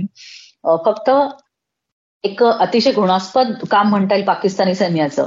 ते म्हणजे हेच आज मी बोलता नाही म्हणते की हे पाकिस्तानी सैन्याने असं केलं वगैरे पण त्यावेळी तशी परिस्थिती नव्हती. ह्यांच्या अंगावर कुठला युनिफॉर्म नव्हता तर हे घुसखोर म्हणून अगदी सिव्हिल कपड्यांमध्ये हे सगळे वावरत होते तिथे. पाकिस्तानी त्यांना घुसखोर म्हणून पाठवलं होतं. खरं तर यामध्ये त्यांचं खूप मोठं नुकसान होतं. वीराला आपण वीराप्रमाणे आदर दिला पाहिजे. पण त्यांनी त्यांचा युनिफॉर्मच काढून घेतला होता आणि घुसखोरांप्रमाणे सैन्याला वागणूक देऊन पुढे पाठवलं होतं. जेनेवा कन्व्हेन्शननुसार जर गणवेशात हे सैन्य लढलं तर युद्धाविषयीच्या सवलती त्यांना मिळतात. ते युद्धकैदी म्हणून पकडले गेले. तर ते युनिफॉर्ममध्ये असतील तरच त्यांना काही त्याही दृष्टीने सवलती मिळतात. पण तसं काहीही या सैन्याच्या बाबतीत घडलं नाही. आणि अशा पद्धतीने ते पुढे येत गेले. एप्रिल अखेरपर्यंत मश्को घाटी द्रास काकसर बटालिक याच्यातल्या जे उंच उंच डोंगर माथे होते जिथून ऑपरेशन म्हणजे पुढचं सगळं ऑब्झर्व करायला खालचं सोपं जाईल अशा ठिकाणी अनेक पोस्ट त्यांच्या एस्टॅब्लिश झालेल्या होत्या. तर त्यांचं सगळ्यात सुरुवातीचं उद्दिष्ट असं होतं की जो नॅशनल हायवे आहे वन ए त्याचं नाव आहे. तर भारताच्या बाजूनं ही लाईन ऑफ कंट्रोल ढकलत जायची पुढे पुढे. आणि ह्या हायवेवरती पहिले तर वर्चस्व मिळवायचं. त्याने दोन तीन उद्दिष्ट साध्य झाले असते की भारताच्या वाहतुकीमध्ये अडथळे आणता आले असते व्यवस्थित. त्याच मार्गाने घुसखोर आणि इतर सामुग्री व्यवस्थित पाठवण्यासाठी मदत झाली असती. आणि अशा पद्धतीने आणि आधी झालेल्या युद्धांमध्ये जसं साल्टोरो पर्वत शिखरांवरची काही पोस्ट असतील ती त्यांच्या हातातनं गेली होती. आता त्याचा बदला म्हणून सुद्धा ते ह्याच्याकडे बघत होते. तर अशा पद्धतीने दबाव वाढवत नाहीचा आणि भारताने अण्वस्त्र वापरण्याची भाषा केली की आंतरराष्ट्रीय सगळ्या जगापुढे त्याची बदनामी करायची. त्यानंतर काश्मीर प्रश्नाचं आंतरराष्ट्रीयकरण करायचं. कांगावा करायचा आणि पाकिस्तानी सैन्याचं वर्चस्व या सगळ्या भागामध्ये सिद्ध करायचं अशा अनेक मनसुब्यांनी पाकिस्तान पेटलेला होता. आणि म्हणून त्यांनी ही सगळी जय्यत तयारी केलेली होती. त्याच्यामध्ये झालं असं की जे तुला वाटेल की नेमकं आता युद्धाला कसं तोंड फुटलं हा जो आपला प्रश्न आहे. तर मेच्या पहिल्या आठवड्यात साधारण म्हणजे एकोणीशे नव्याण्णव साली मेच्या पहिल्या आठवड्यामध्ये काही मेंढपाळांनी या घुसखोरांच्या हालचाली पाहिल्या. आर्मी नेहमीच काही स्थानिक पोर्टर्सची मदत घेते तिथल्या स्थानिक लोकांची सामग्रीची ने करण्यासाठी. तिथल्या तिथले खेचर खूप मोठ्या प्रमाणावरती वापरली जातात. अतिशय दुर्गम आणि डोंगराळ असा भाग असल्यामुळे. तर ह्या लोकांनी पहिले घुसखोरी पाहिली. इथे एक तटस्थपणाचा उल्लेख करता येईल की जे आपलं हेर खातं होतं ते तेवढंच सक्षम नव्हतं. ते अधिक सक्षम हवं होतं. कारण रॉ इंटेलिजन्स ब्युरो मिलिटरी इंटेलिजन्स या सगळ्या संस्थांमध्ये कुठलीही म्हणजे कुठलाही संपर्क नव्हता किंवा कॉर्डिनेशन नव्हतं. म्हणून नेहमीची जरी ही हा गोळीबार असला किंवा नेहमीच्या ह्या चकमकी असल्या तरी सुद्धा जी आपल्याला मध्ये काही फोटोज मिळाले होते काही हालचाल चार पाच महिने ही सुरू होती रोड बांधले गेलेले होते तर ह्याच्याकडे जेवढं गांभीर्याने बघायचं सुरुवातीपासून तेवढं लक्षात आलेलं नव्हतं भारताच्या. एक विंटर एअर सर्वेलन्स ऑर्गनायझेशन म्हणजे वॅसो म्हणूनही एक ह्याच्या अंतर्गत काही विमानं हे सतत काम करत असतात. पण ह्यांचा डोळा चुकवून सुद्धा पाकिस्तान सैन्य हे काम करत होतं. म्हणजे एवढ्या इफिशियन्सीनी ती तिथे ते पुढे सरकलं होते. आणि इथे भारताला कळलं की काहीतरी आता एक मोठं होणार आहे. आणि ह्या ठिकाणी मोठ्या संख्येने एक म्हणजे ह्या सगळ्या सैन्याची एस्टॅब्लिशमेंट झालेली आहे. किंवा घुसखोरांची आपण म्हणूया सुरुवातीला एस्टॅब्लिशमेंट झालेली आहे. असं भारतीय सैन्याला कळलं. म्हणजे की ही रोज असणाऱ्या लहान सहान चकमकी नसून हे काहीतरी खूप मोठं आपल्या पुढ्यात आलेलं आहे.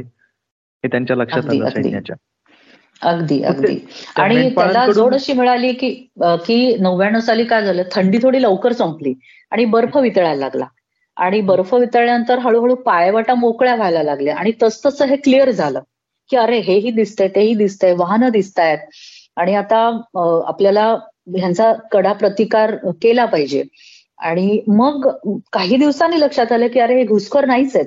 हे लाईन ऑफ कंट्रोल ओलांडून आलेले पाकचे सैनिक आहेत. म्हणजे प्रॉपर हे पाकिस्तानी सैन्य आहे. आणि म्हणून मग ताबडतोब आपण सियाचीनचं सैन्य काही तिकडे वळवण्यात आलं आणि श्रीनगरचं जे पंधरा कोर होतं तिथल्या हेडक्वार्टरची सगळी म्हणजे खूप विलक्षण वेग. म्हणजे मी म्हंटल तसं आपल्या हेरखाताच्या लक्षात आलं नाही. परंतु हेही वैशिष्ट्यपूर्ण होतं की लक्षात आल्यानंतर ज्या गतीने सगळं पुढचं झालं ते अतिशय म्हणजे विलक्षण होतं ह्याच्या पुढचं. तुम्ही तुम्ही आता म्हणालात की जसं थंडी संपली आणि नंतर तो भाग तिथे लोक जायला लागले सैन्य जायला लागलं. तर थंडीच्या काळात तिथं सैन्य नसतं का? भारतीय सैन्य तिथे नसायचं का? असं काही नाही नाही तिथे असायचं. सैन्य तिथे होतच पण काय झालं की बर्फ वितळायला लागला तशा तशा पायवाटा तिथल्या मोकळ्या झाल्या. म्हणजे रस्ते दिसायला लागले. आणि त्याच्या पलीकडचा भाग दिसायला लागला. जो की बर्फामुळे काही दिसत नाही आपल्याला पलीकडचं ना. आपली सगळी मुवमेंट थांबते. आपलं विजनमध्ये काही पुढचं येत नाही आपल्या दृष्टिक्षेपामध्ये. पण जसं जसा बर्फ कमी होतो तसं आपल्याला पुढचं दिसायला लागतं. त्याच्यामध्ये क्लॅरिटी येते दुःख कमी होतं. तर ह्या सगळ्यांमुळे आपल्याला ती घुसखोरी अधिक तीव्रतेने जाणवली याचा अर्थ मग आता हे हे लक्षात आलं की आता अशी घुसखोरी झालेली आहे आणि हे काहीतरी खूप मोठं आपल्याला आता लढावं लागणार आहे. आणि तुम्ही म्हणालात तसं की लक्षात आल्याबरोबर विलक्षण वेग पकडला ह्या सगळ्या गोष्टींनी की आता आपल्याला सज्ज व्हायचंय लढण्यासाठी. तर मग आता सगळं पिक्चर पण क्लिअर झालेलं होतं. तर मग त्यावेळेस आपली आता वॉर स्ट्रॅटेजी काय होती आणि नियोजन कसं होतं की आता पुढे काय करणार आहोत आपण? बरोबर. ज्या क्षणी आपल्याला कळलं की हा पाकिस्तानचा डाव आहे त्या क्षणी मी म्हटलं तसं विलक्षण वेगात या सगळ्या हालचाली सुरू झाल्या. आणि द्विस्तरीय आपल्याला एक वैशिष्ट्यपूर्ण अशी रणनीती भारताची म्हणता येईल. दोन स्तरांवर याच्यासाठी की अतिशय म्हणजे एवढ्या सगळ्या वातावरणात सुद्धा संयमाने आणि तेवढ्याच दृढतेने आपण ठरवलं की तेव्हा जनरल वेदप्रकाश मलिक हे आपल्या सैन्याचे प्रमुख होते.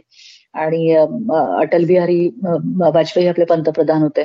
तर ह्या सगळ्या राज्यकर्त्यांच्या आणि सैन्य प्रमुखांच्या विचारधारेतनं पुढे अशी रणनीती विकसित झाली की भारताने जी लाईन ऑफ कंट्रोल आहे ती कुठेही ओलांडायची नाही.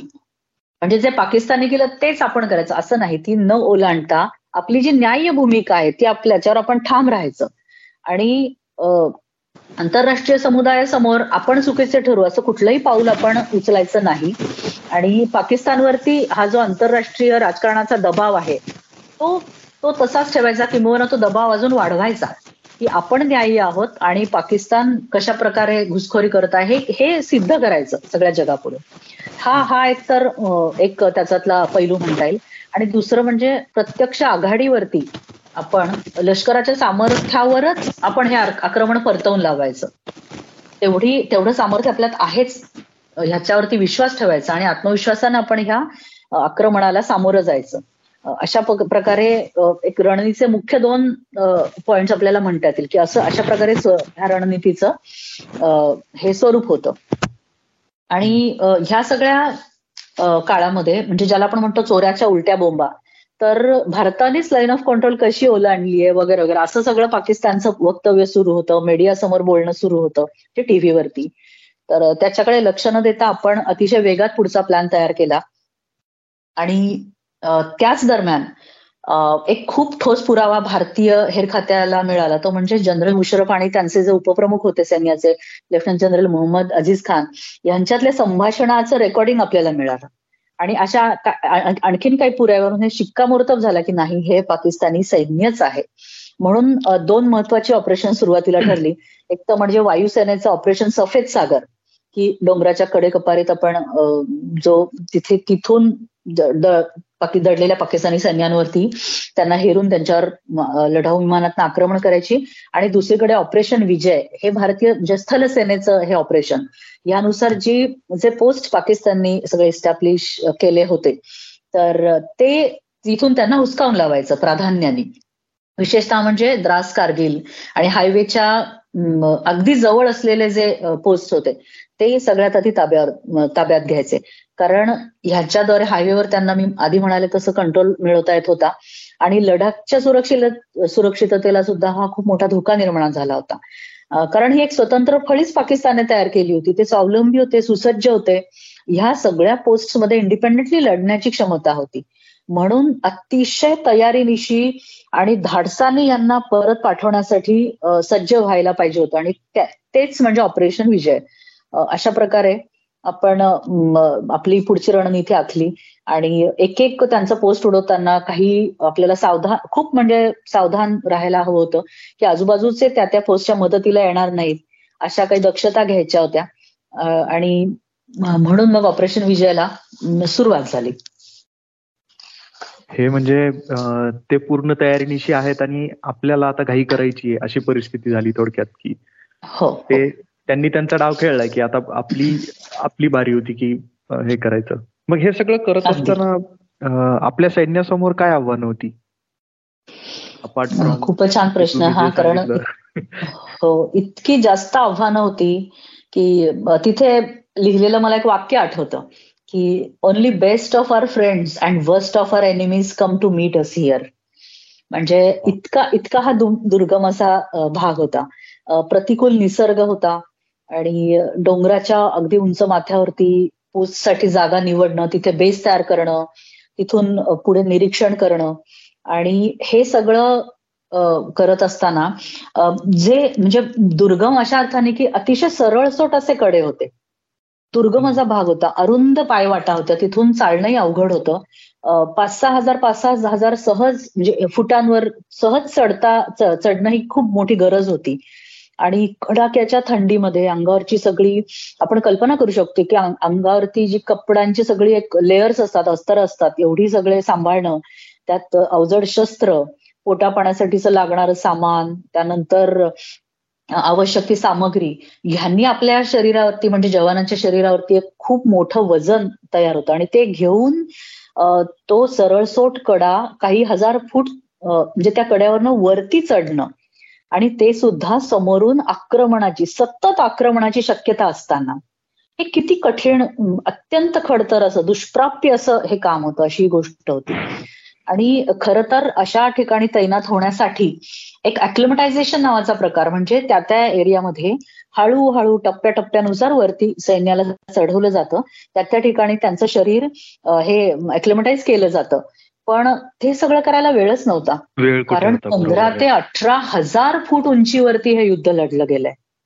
म्हणून अतिशय थोड्या वेळामध्ये गतीने ह्याच्यासाठी त्या शरीराला तिथल्या वातावरणाशी एकरूप होण्यासाठीचा पुरेसा वेळ न देता आगे कूच करावं लागत होतं प्रत्येक तुकडीला. म्हणजे किती कठीण गेलं असेल त्यांच्यासाठी. आणि पाकिस्तानची संपूर्ण तयारी झाली होती असं नाही की आपणही तयारी करतोय तेही तयारी करतोय असं काहीही नव्हतं. ते जय्यत तयार होते अगदी. त्यांची तयारी होती. आणि शत्रू उंचावर आणि आपण खालून चढाई करतो म्हणजे अगदी साध्या भाषेमध्ये. तर किती सोपं आपण आपलं सैन्य त्यांचं लक्ष होण्याची शक्यता होती. आणि तसं झालंय तर त्यांच्या नजरेच्या. अगदी अगदी. आणि दुसरं म्हणजे आज आपल्या म्हणजे कारगिल युद्धाच्या नंतर आपण सैन्याच्या आधुनिकीकरणाकडे खूप लक्ष दिलं. आज जर आपण पाहिलं तर भारतीय सैन्य हे अतिशय आधुनिक तंत्रज्ञानाने आणि शस्त्रांनी उपकरणांनी सज्ज आहे पण त्यावेळी तसं नव्हतं. जुन्या तंत्रज्ञानाची शस्त्रास्त्र होती साधनं होती त्यांचे पोशाख त्यांचं म्हणजे बर्फात वापरण्यासाठीची सगळी सामग्री ही फार पुरेशी किंवा खूप अनुरूप होती असंही नव्हतं. म्हणजे आव्हानांची अशी मालिकाच म्हणता येईल. आणि अशा याच्यामध्ये त्यांच्याजवळ काय होतं? तर त्यांच्याकडे होतं धाडस शौर्य आणि म्हणजे मृत्यूवर आपलं नाव लिहिण्यासाठीचा त्यांचा जो मोठेपणा होता की माहिती आपल्याला आपल्यापैकी आता खूप थोडे जण परत जाणार आहेत. पण तरीही मला पुढे गेलंच पाहिजे. हे जे मनोबल भारतीय सैन्याचं उंचावलेलं होतं या काळामध्ये मातृभूमीवरचं निस्सीम प्रेम होतं ते सगळ्यात जास्त होतं. म्हणजे आजूबाजूच्या आव्हानांपेक्षा त्यांच्या अंतरात जी पेटलेली आग होती ही ही जास्त होती. आणि त्याच्या साह्याने हे आपलं सैन्य पुढे पुढे जातच होतं. इतक्या प्रतिकूल काळा ह्या सगळ्या जमिनी वरती सुद्धा. तुम्ही तुम्ही हे एवढं सांगितलं ना इतकं सांगितल्यानंतरही म्हणजे इतकं थेट सांगूनही त्याची कल्पना सुद्धा करवत नाही की हे इतकं सगळं ओझं अंगावर घेऊन फक्त ट्रेक नाही करायचंय तिथे.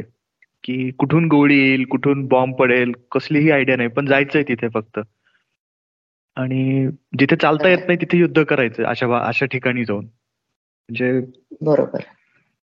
काय आता नेमकं काय बोलावं हे खरंच लक्षात नाही येत की तुम्ही सांगताय ते. असो आपण पुढे आणखीन ऐकायचंय मला वीरगाथा ज्याला म्हणतात तसे की तुम्ही एक आता सांगत होतात की सरळ सोटकडे आहेत वेगळी वेगळी अशी शिखरं आहेत आणि त्याच्यावर त्या चौक्या किंवा त्यांनी कब्जा केलेली ठिकाणं आहेत तिथे पोहोचायचंय. आणि जर जेव्हा आपण कारगिल युद्धाविषयी ऐकतो वाचतो किंवा पाहत असतो तेव्हा त्याच्यामध्ये एक शब्द असे वारंवार येत असतात जसं की हा पॉइंट जिंकला. ते हिल आपण परत मिळवलं. अशा ह्या ऑपरेशन्समध्ये अशा गोष्टी ऐकायला मिळतात वारंवार. तर हे ऑपरेशन नेमकं काय होतं? म्हणजे हे हे ऑपरेशन विजय होतं का जे एअरफोर्सचं तुम्ही आता म्हणालात? हे हे नेमकं काय होतं? नाही हा सगळा ऑपरेशन विजयचाच भाग होता. पूर्ण. कारण ऑपरेशन विजय हे खूप मोठं होतं. ते अनेक टप्प्यांमध्ये केलं गेलं. अनेक बाजूंनी केलं गेलं. हे जे पॉइंट्स हिल असे अशी जी नावं आपल्या कानावरती पडतात. तर ह्या सगळ्या लढाईमध्ये आपलं आणि शत्रूचं म्हणजे जे काही तिथलं लोकेशन असतं ते नेमकेपणाने कळायचं कळणं ही खूप मोठी गरज असते. आणि ते नेमकेपणाने कळण्यासाठी त्याची जी मीटर्समध्ये उंची असते तर ती अशा मध्ये जनरली हे केली जातात की four seven zero zero five one eight zero अशा पद्धतीने त्याला संबोधलं जातं. तर त्याच्यामुळे टोलोलिंग असेल किंवा इतर डोंगर माथे जिथे होते तर तिथे काही डोंगर माथा काही हिल काही कॅन्टर्स असं सगळं तिथे संबोधलं जातं. हो हो अशी सगळी ही ठिकाणं होती. तर साधारण वीस ते बावीस मेच्या दरम्यान आपला प्रतिहल्ला मारून ते आपण परत म्हणजे घ्यायचे होते ही सगळी ठाणे. हो हो. आणि म्हणजे वीस ते बावीस मेच्या दरम्यान आपला प्रत्यक्ष प्रतिहल्ला सुरू झाला असं म्हणता येईल. म्हणजे प्रत्यक्ष मोहिमांना सुरुवात झाली. सुरुवातीचा सुरुवातीचा टप्पा आपण पाहिला तर अठरा ग्रेनेडियर्स तिथे पाचारण करण्यात आलं. आणि शत्रूची तयारी मी म्हटल्याप्रमाणे खूप भक्कम होती. त्याच्यामुळे थोडी हालचाल झाली की शत्रूचा गोळीबार सुरू व्हायचा. आणि मेजर अधिकारी नावाचे अधिकारी या ठिकाणी धारातीर्थी पडले सुरुवातीलाच. आणि टोलोलिंग ह्या टोलोलिंग मधल्या फोर फाईव्ह नाईन झिरो या पॉइंटवरती एक आठवड्याभर चिवटपणे झुंज देऊन हळूहळू तो हल्ला आपण केला जोरदार हल्ला. तर ह्याच्याच मध्ये कर्नल आर विश्वनाथ हे सुद्धा धारातीर्थी पडले. म्हणजे असं नव्हतं की आपण लढायला सुरुवात केली आणि दोन दिवसात ते पोस्ट हस्तगत केलं. तर साधारण सात दिवस आठ दिवस अतिशय चिवटपणे योग्य संधीची वाट पाहत तिथे तैनात ठाण मांडून अगदी बसायला लागत होतं. वीस वीस पंचवीस पंचवीस दिवस सुद्धा. आणि मग संधी मिळताच पुढे जाऊन ते पोस्ट त्याच्यावर प्रतिहल्ला करून ते परत घ्यायचं. अशी एकूण सगळी पद्धत होती. प्रचंड ताकद इथे लागत होती. आणि म्हणजे काही उदाहरणं सांगायची झाली तर तुम्ही इमॅजिन करा की शत्रूचं बंकर म्हणजे आपण ठाणं म्हणतो पोस्ट म्हणतो तर त्याच्यासमोर मेजर अधिकारी आणि त्यांच्या त्यांचे सहकारी हे पडलेले होते. त्यांचे मृतदेह त्यांचे वीरदेह पडलेले होते. आणि पाकिस्तान चा म्हणजे त्यांची वृत्ती ही किती अधम होती की त्यांचे देह घेऊन जा अशी आरोळी ते तिकडनं मारायचे घेऊन जा यांना अशी हाक द्यायचे. आणि ते घेण्यासाठी आपल्याकडनं जो कोणी जायचा त्याच्यावर गोळीबार केला जायचा. म्हणजे आपल्या पडलेल्या अधिकारांचे देह सुद्धा आपल्याला परत देण्यात येऊ नयेत. रादर ते त्याचा फायदा करून इतरांनाही मारावं. म्हणजे अशा परिस्थितीत लढण्याचं मनोधैर्य कायम ठेवणं ही किती कर्मकठीण गोष्ट होती. आणि अशा पद्धतीने सुरुवात केल्यावर कठीण सगळी परिस्थिती म्हणून त्याच्यानंतर मात्र तोफा तिथे तैनात केल्या आणि तोफांनी मात्र त्यांचा अतिशय म्हणजे अचूक वेध घेतला. आणि ऍटलिस्ट पुढे एक आपल्याला बेस मिळाला लढण्यासाठी. तो बेस तोफांच्या साह्याने आपण तयार केला. आणि पुढे दोन राजपुतांना रायफल्स नेमण्यात आली. आणि जवळपास शंभर तोफांचा मोठा ताफा तिथे आपण तैनात केला. इतकं मोठं या ठिकाणी आर्टिलरीचं योगदान होतं. आणि कितीही मृतदेह पडले किंवा आपले अधिकारी आपले सगळे साथीदार कामी आले तरी सुद्धा उरलेल्यांचं मनोधैर्य आणखीन आणखीन पेट घेत होतं आणि ते लढण्यासाठी तयार होत होते. कारण सीमा सुरक्षा म्हणजे सीमेची सुरक्षा करणं ही खूप मोठी शपथ त्या सगळ्यांनी घेतली होती. सरहद केवळ क्षेत्र नाही है ये अपनी मर्यादा है दुनिया के सारे वैभव से इसकी किंमत ज्यादा है. म्हणजे सगळ्यांनी आपापलं सुख आपलं आपलं आयुष्यच त्या सरहदीच्या नावे केलेलं होतं. आणि पुढच्या ऑपरेशनमध्ये ह्याच वाटेवरती पुढे जात साधारण जूनच्या पहिल्या आठवड्यामध्ये दोन्ही बाजूंनी आपण चढाई करूया असं ठरलं. आणि इंच इंच पुढे जात पुन्हा दोन राजपुताना रायफल्सचेच मेजर गुप्ता यांच्या नेतृत्वाखाली त्यांचे सहकारी पुढे जायला लागले. पण खूप चिवट लढाई देऊन सुद्धा ते धारातीर्थी पडले मेजर गुप्ता. आणि आपण आजही गुगल केलं तर मेजर गुप्तांचं जे पार्थिव आणलं गेलं त्याला त्यांची पत्नी कॅप्टन डॉक्टर राजश्री बिस्ट ही गणवेशात मानवंदना देते हा फोटो आपल्याला आजही गुगलवर जेव्हा दिसतो तेव्हा गलबलून व्हायला होतं. इतकं मोठं योगदान तिथे मेजर गुप्तांनी दिलं. आणि ते सगळेच त्यांचे सहकारी सुद्धा धारावी तीर्थी पडले त्यांना महावीर चक्र मिळालं. आणि साधारण तीस ते बत्तीस दिवस लागले आणि हळूहळू आपण त्या तिथे आजूबाजूचे पोस्ट आपण जिंकले. आणि पुढच्या विजयाची बीज ह्या सगळ्या सुरुवातीच्या चकमकीमधून रोवली गेली होती या लढाईमधनं. इतकी चिवट झुंज होती. आणि ह्याच्या पुढे काही महत्त्वाचे पॉइंट्स म्हणजे point five one four zero होतं. हा पण एक खूप महत्त्वाचा होता. हा टोलोलिंगच्या उत्तरेकडचं एक हे शिखर होतं. खूप जास्त उंचीवरती होतं. तर फाईव्ह वन फोर झिरो आणि टोलोलिंग हे असं एकमेकांना पूरक असे हे शिखर होती ही. म्हणून या ठिकाणी तिन्ही बाजूनी हल्ला करायचा असं आपली स्ट्रॅटेजी ठरली. आणि वीस जूनची रात्र ही अतिशय महत्वाची होती. हा हल्ला या ठिकाणी झाला आणि पहाटे ह्याचा बराचसा भाग आपल्या हातात आला. आपल्या सगळ्यांच्या घराघरामध्ये पोहोचलेलं एक नाव म्हणजे कॅप्टन विक्रम बत्रा. ते सुद्धा या ऑपरेशनमध्ये समाविष्ट होते. आणि त्यांच्या डेल्टा कंपनीने इथले पश्चिमेकडच्या काही पोस्ट जिंकून घेतल्या. आणि ते इतके निर्भय होते विक्रम बत्रा की त्यांच्या या अशा निडर स्वभावामुळे त्यांना शेरशहा असं टोपणना सैन्यामध्ये पडलं होतं. तर सोळा हजार फुटांवरती ते चढाई करून जात होते पुढे. तर त्या ठिकाणी त्यांना शत्रूचा आवाज त्यांच्या कानावर आदळला रेडिओ सेटवरून की शेरशहा उपर तो आगय हो अब वापस नाही जा सकोगे. अशा प्रकारच्या धमक्या त्यांना प्रत्यक्ष नावानिशी येत होत्या. एवढ्या फुटांवरती. तर त्याला त्यांनी सहज उत्तर दिलं की एक घंटे में देखते हे कौन ऊपर रहेगा. म्हणजे किती धैर्य होतं या ऑफिसर्समध्ये. काहीच शाश्वती नव्हती खरं तर पुढच्या आयुष्याची. पण या सरळसोट आणि अतिशय दुर्गम कड्यावरून ते साथीदारांसह चढले. त्यांनी एकट्याने तिघांशी लढा दिला. ते एकटे शत्रूच्या खंदकांना भिडले. जबरदस्त चकमक झाली. ते जखमी झाले. पण पहाटेपर्यंत त्यांनी point five one four zero हे ठाणं काबीज केलं. आणि आपल्या कमांडिंग ऑफिसरला कॉल करून ते म्हणतात की सर हे दिलमांगे मोर. त्यांना ह्या कामगिरीसाठी परमवीर चक्र जाहीर झालं. मात्र पुढे चार जुलैला point four eight seven five घेताना ते धारातीर्थी पडले आणि हे परमवीर चक्र त्यांना मरणोपरांत म्हणजे सुपूर्द करण्यात आलं. तर अशा एक एक वीरगाथा ह्या कायमच्या आपल्या राष्ट्राच्या मनपटलावरती कोरल्या गेलेल्या आहेत. तर त्यातलं एक छोटं उदाहरण होतं. याच्यानंतरचे काही महत्त्वाचे पॉइंट्स सांगता येतील की point four seven zero zero असेल किंवा फाईव्ह वन झिरो झिरो आणि मला अजून एक खूप महत्वाचं एक ऑपरेशन आठवतं ते म्हणजे थ्री पिंपल्स थ्री पिंपल्स म्हणजे असं तीन छोटे छोटे एकाला एक लागून असे तीन डोंगर्स होते. डोंगर होते. म्हणजे तीन शिखरं होती. तर ही सुद्धा काबीज करायचं. असं आधी ठरलं की आधी आपण ही काबीज करूया आणि मग पुढे ऑपरेशन टायगर हिल आपल्याला विचाराधीन करता येईल. तर ह्याच्यामध्ये कंपनी कमांडर मेजर आचार्य होते. त्यांचे जे सेकंड इन कमांड होते कॅप्टन विजयन थापर हेही नाव खूप घराघरात पोहोचलं होतं. हे दोन्हीही धारातीर्थी पडले या ठिकाणी तरीही त्यांची कंपनी लढत होती. एवढं खंबीर नेतृत्व होतं की नेता धारातीर्थी पडलाय पण त्याच्या मागचं सैन्य म्हणजे आपण त्यांचा मोराल किती त्यांचा जोश किती असेल याची कल्पना करू शकतो. तर अशा पद्धतीने एकोणीस जूनचा पूर्ण दिवस त्यांची चकमक चालली.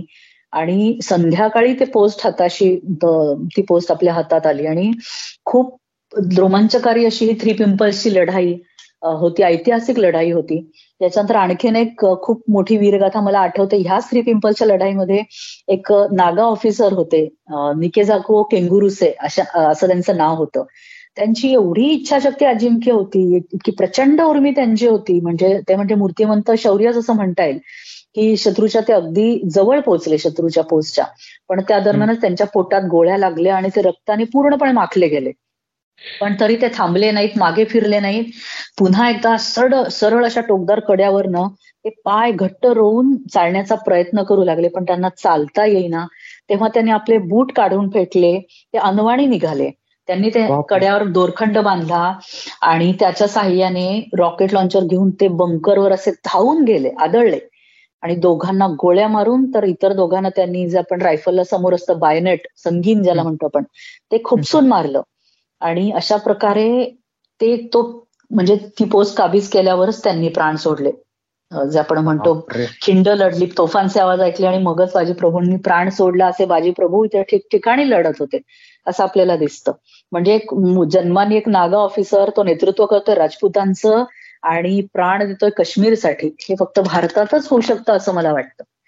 तर अधिकारीच काय पण इतर सैनिक असतील साधे सुतारी असतील आचार असतील आचारी असतील ह्या सगळ्यांच्याच गाथा अशा विलक्षण शौर्यानी जे भरलेल्या आहेत या ठिकाणी. आणि म्हणून राष्ट्रप्रेमाची राष्ट्रनिष्ठेची ही गाथा ही अमर झालेली आपल्याला दिसून येतं कारगिलच्या याच्यातली. आणि खूप खूप हळव्या कथा पण ह्याच्यामध्ये आहेत आणि वीरगाथा सुद्धा आहेत. ह्या एक फोर सेव्हन झिरो झिरो नावाचा एक पॉईंट होता. तिथे तो इतका जबरदस्त आपला विजय होता म्हणजे याचा आवर्जून मला उल्लेख करायला आवडेल.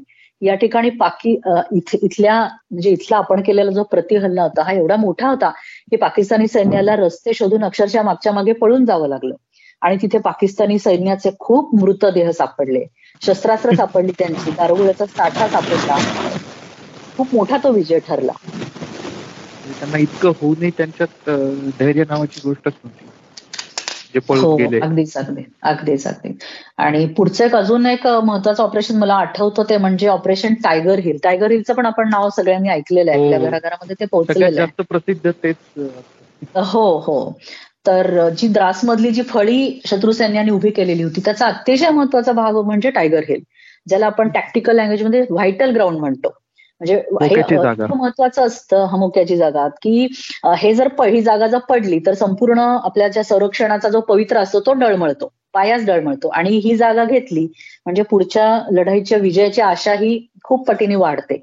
तर अशा प्रकारे साडे सोळा हजार फुटांवर हे टायगर हिल नावाचं आहे. आणि ह्यांनी हायवेवरती पूर्ण वर्चस्व मिळू शकत होतं. म्हणून त्या ठिकाणी तिथे शत्रूची दिशाभूल करायची म्हणजे एकीकडे हल्ला प्रतिहल्ला करायचा अठरा ग्रेनेडियर्सने आणि आठ शिख सिखलाईने त्यांना सपोर्ट करायचा आणि शत्रूची दिशाभूल करायची की हा हल्ला तिसरीकडूनच कुठून तरी होतोय. अशा अशा पद्धतीने हे जे टायगर हिल होतं हे आपण घेतलं गेलं. त्यालाही सुद्धा आठवडा आणि दहा दिवस असे गेले. असं नाही की आपण दोनच दिवसात ते घेतलं. तर अतिशय अवघड कडा अशा होत्या. आणि आपल्याला सांगायला मला खूप आवडेल की दोरखंड छिन्नी हातोडा छिन्नी घेऊन हे सगळं करून एक मराठमोळा ऑफिसर कॅप्टन सचिन निंबाळकर इथे नेतृत्व करत होता. आणि गोळ्यांचा प्रचंड मारा समोरून येत होता. अशा वेळी कॅप्टन सचिन यांनी एक खूप महत्त्वाचा निर्णय घेतला आणि धाडसी निर्णय घेतला. त्यांनी रेडिओ सेटवरनं आपल्याच तोफांच्या तुकडीला सांगितलं की आपल्याच जागांवरती तुम्ही बोफर तोफांचे गोळे सोडा. म्हणजे खूप मोठी रिस्क होती खरं तर. की त्या त्यांची जर जागा चुकली असती त्या गोळे गोळे पडण्याची तर त्यांच्या धोक जीवाला धोका होता. पण त्यांनी तो बाजूला ठेवला त्यांनी आर्टिलरीवर विश्वास दाखवला आणि आपल्याच भागावरती त्यांनी तोफ गोळ्यांनी मारा करायला सांगितलं. आणि खरंच ते यशस्वी झालं. बघता बघता शत्रू हतबल झाला. आणि ते तिथला सगळा तो भाग आपल्या हातात आला. कॉलर आणि टॉप असे दोन महत्त्वाचे पोस्ट भारतीय सैन्याकडे आले. कॅप्टन निंबाळकर आपल्या कमांडिंग ऑफिसरला सांगतात की sir I am on the top अशी जोरात त्यांची आरोळी म्हणजे त्यांनी दिली त्या ठिकाणी आपल्या कमांडिंग ऑफिसरला सांगताना. तर त्यांच्याच रेजिमेंटचे जे लेफ्टनंट कर्नल विश्वनाथन आधी मेजर गुप्ता झाले. हे आधी जे धारातीर्थी पडले होते त्यांचं ऋण त्यांनी काही अंशी या ठिकाणी फेडलं होतं. तर अशा प्रकारे रॉकी नॉब रायनो हॉर्न असं सगळे पोस्ट एक एक आपण घेत. टायगर हिलची लढाई आपण पूर्ण केली. ग्रेनेडियर योगेंद्र सिंह यादव यांचं सुद्धा नाव खूप प्रसिद्ध आहे. तर अशा प्रकारे अठरा ग्रेनेडियर्स या रेजिमेंटचं नाव सुद्धा खूप म्हणजे सुवर्णाक्षरात लिहिण्यासारखंच आहे. आणि पॉईंट ह्या ह्याच दरम्यान point four eight seven five captain पत्र आहे. पत्र आहे घरातील पडले तर म्हणजे एवढे सैन्य पाकिस्तानी तिथे पाकिस्तानी सैन्य मारलं गेलं होतं. पण अजूनही एवढ्या मिशन म्हणजे आपले सगळे हे मिशन आपण सक्सेसफुल करत होतो. आणि तिकडे पाकिस्तानी सैन्याचा म्हणजे पाकिस्तानी राज्यकर्त्यांचा कांगावा चाललाच होता मीडियावरती की आता तरी घुसखोरांनी मागे गेलं पाहिजे वगैरे वगैरे. म्हणजे कळतंय की पाकिस्तानी सैन्य हे सगळं आहे. तरी त्यांना त्यांचे त्यांचे देह परत घेण्यासाठी सुद्धा पाकिस्तान तयार नव्हतं. अशी ही सगळी म्हणजे लढाई होती. तर पुढे जाऊन point four eight seven five असेल किंवा बटालिक भागातले असतील तर हे सुद्धा जे पोस्ट होते ते आपण घेतले. त्याच्यामध्ये लेफ्टनंट मनोज कुमार पांडे असतील अकरा गुरखा रायफल्सचे किंवा त्याच्या आधी कॅप्टन अनुज नय्यर असतील असे कितीतरी बलिदानी अधिकारी म्हणजे कितीतरी अधिकाऱ्यांनी अशा प्रकारे बलिदान दिलं आणि एकानंतर एक असे पॉइंट आपण घेत गेलो. ह्या दीर्घाथा जेवढ्या सांगितल्यात ना त्या एवढ्या अक्षरशः निशब्द करणाऱ्या सर्वोच्च बलिदान ज्याला म्हणतात त्याच्या भाषेमध्ये की आता आपल्या स्वतःच्या प्राणाच्या व्यतिरिक्त काय देऊ शकणार जास्त? काहीच नाही. आणि तरुण अधिकाऱ्यांचं अधिकाऱ्यांनी दिलेला लढा त्यांनी दाखवलेलं धाडस त्यांचं बलिदान हे खूप मोठं वैशिष्ट्य आहे कारगिल युद्धाचं. की अगदी तरुण एकोणीस वीस एकवीस बावीस वर्षांची ही सगळी तरुण मंडळी म्हणजे मला असं वाटतं त्यांनी तारुण्याची व्याख्याच त्या काळामध्ये नव्याने घडवली पूर्ण भारताच्या समोर. आपण ज्याला म्हणतो की देश आपला कशा कशाने बनलेला आहे तर मला काही ओळी इथे आठवतात की देश मिट्टी हवा पाणी से बना है देश पुरखों की कहानी से बना है खून के हस्ताक्षर कर दे गगन पर देश उस पागल जवानी से बना है.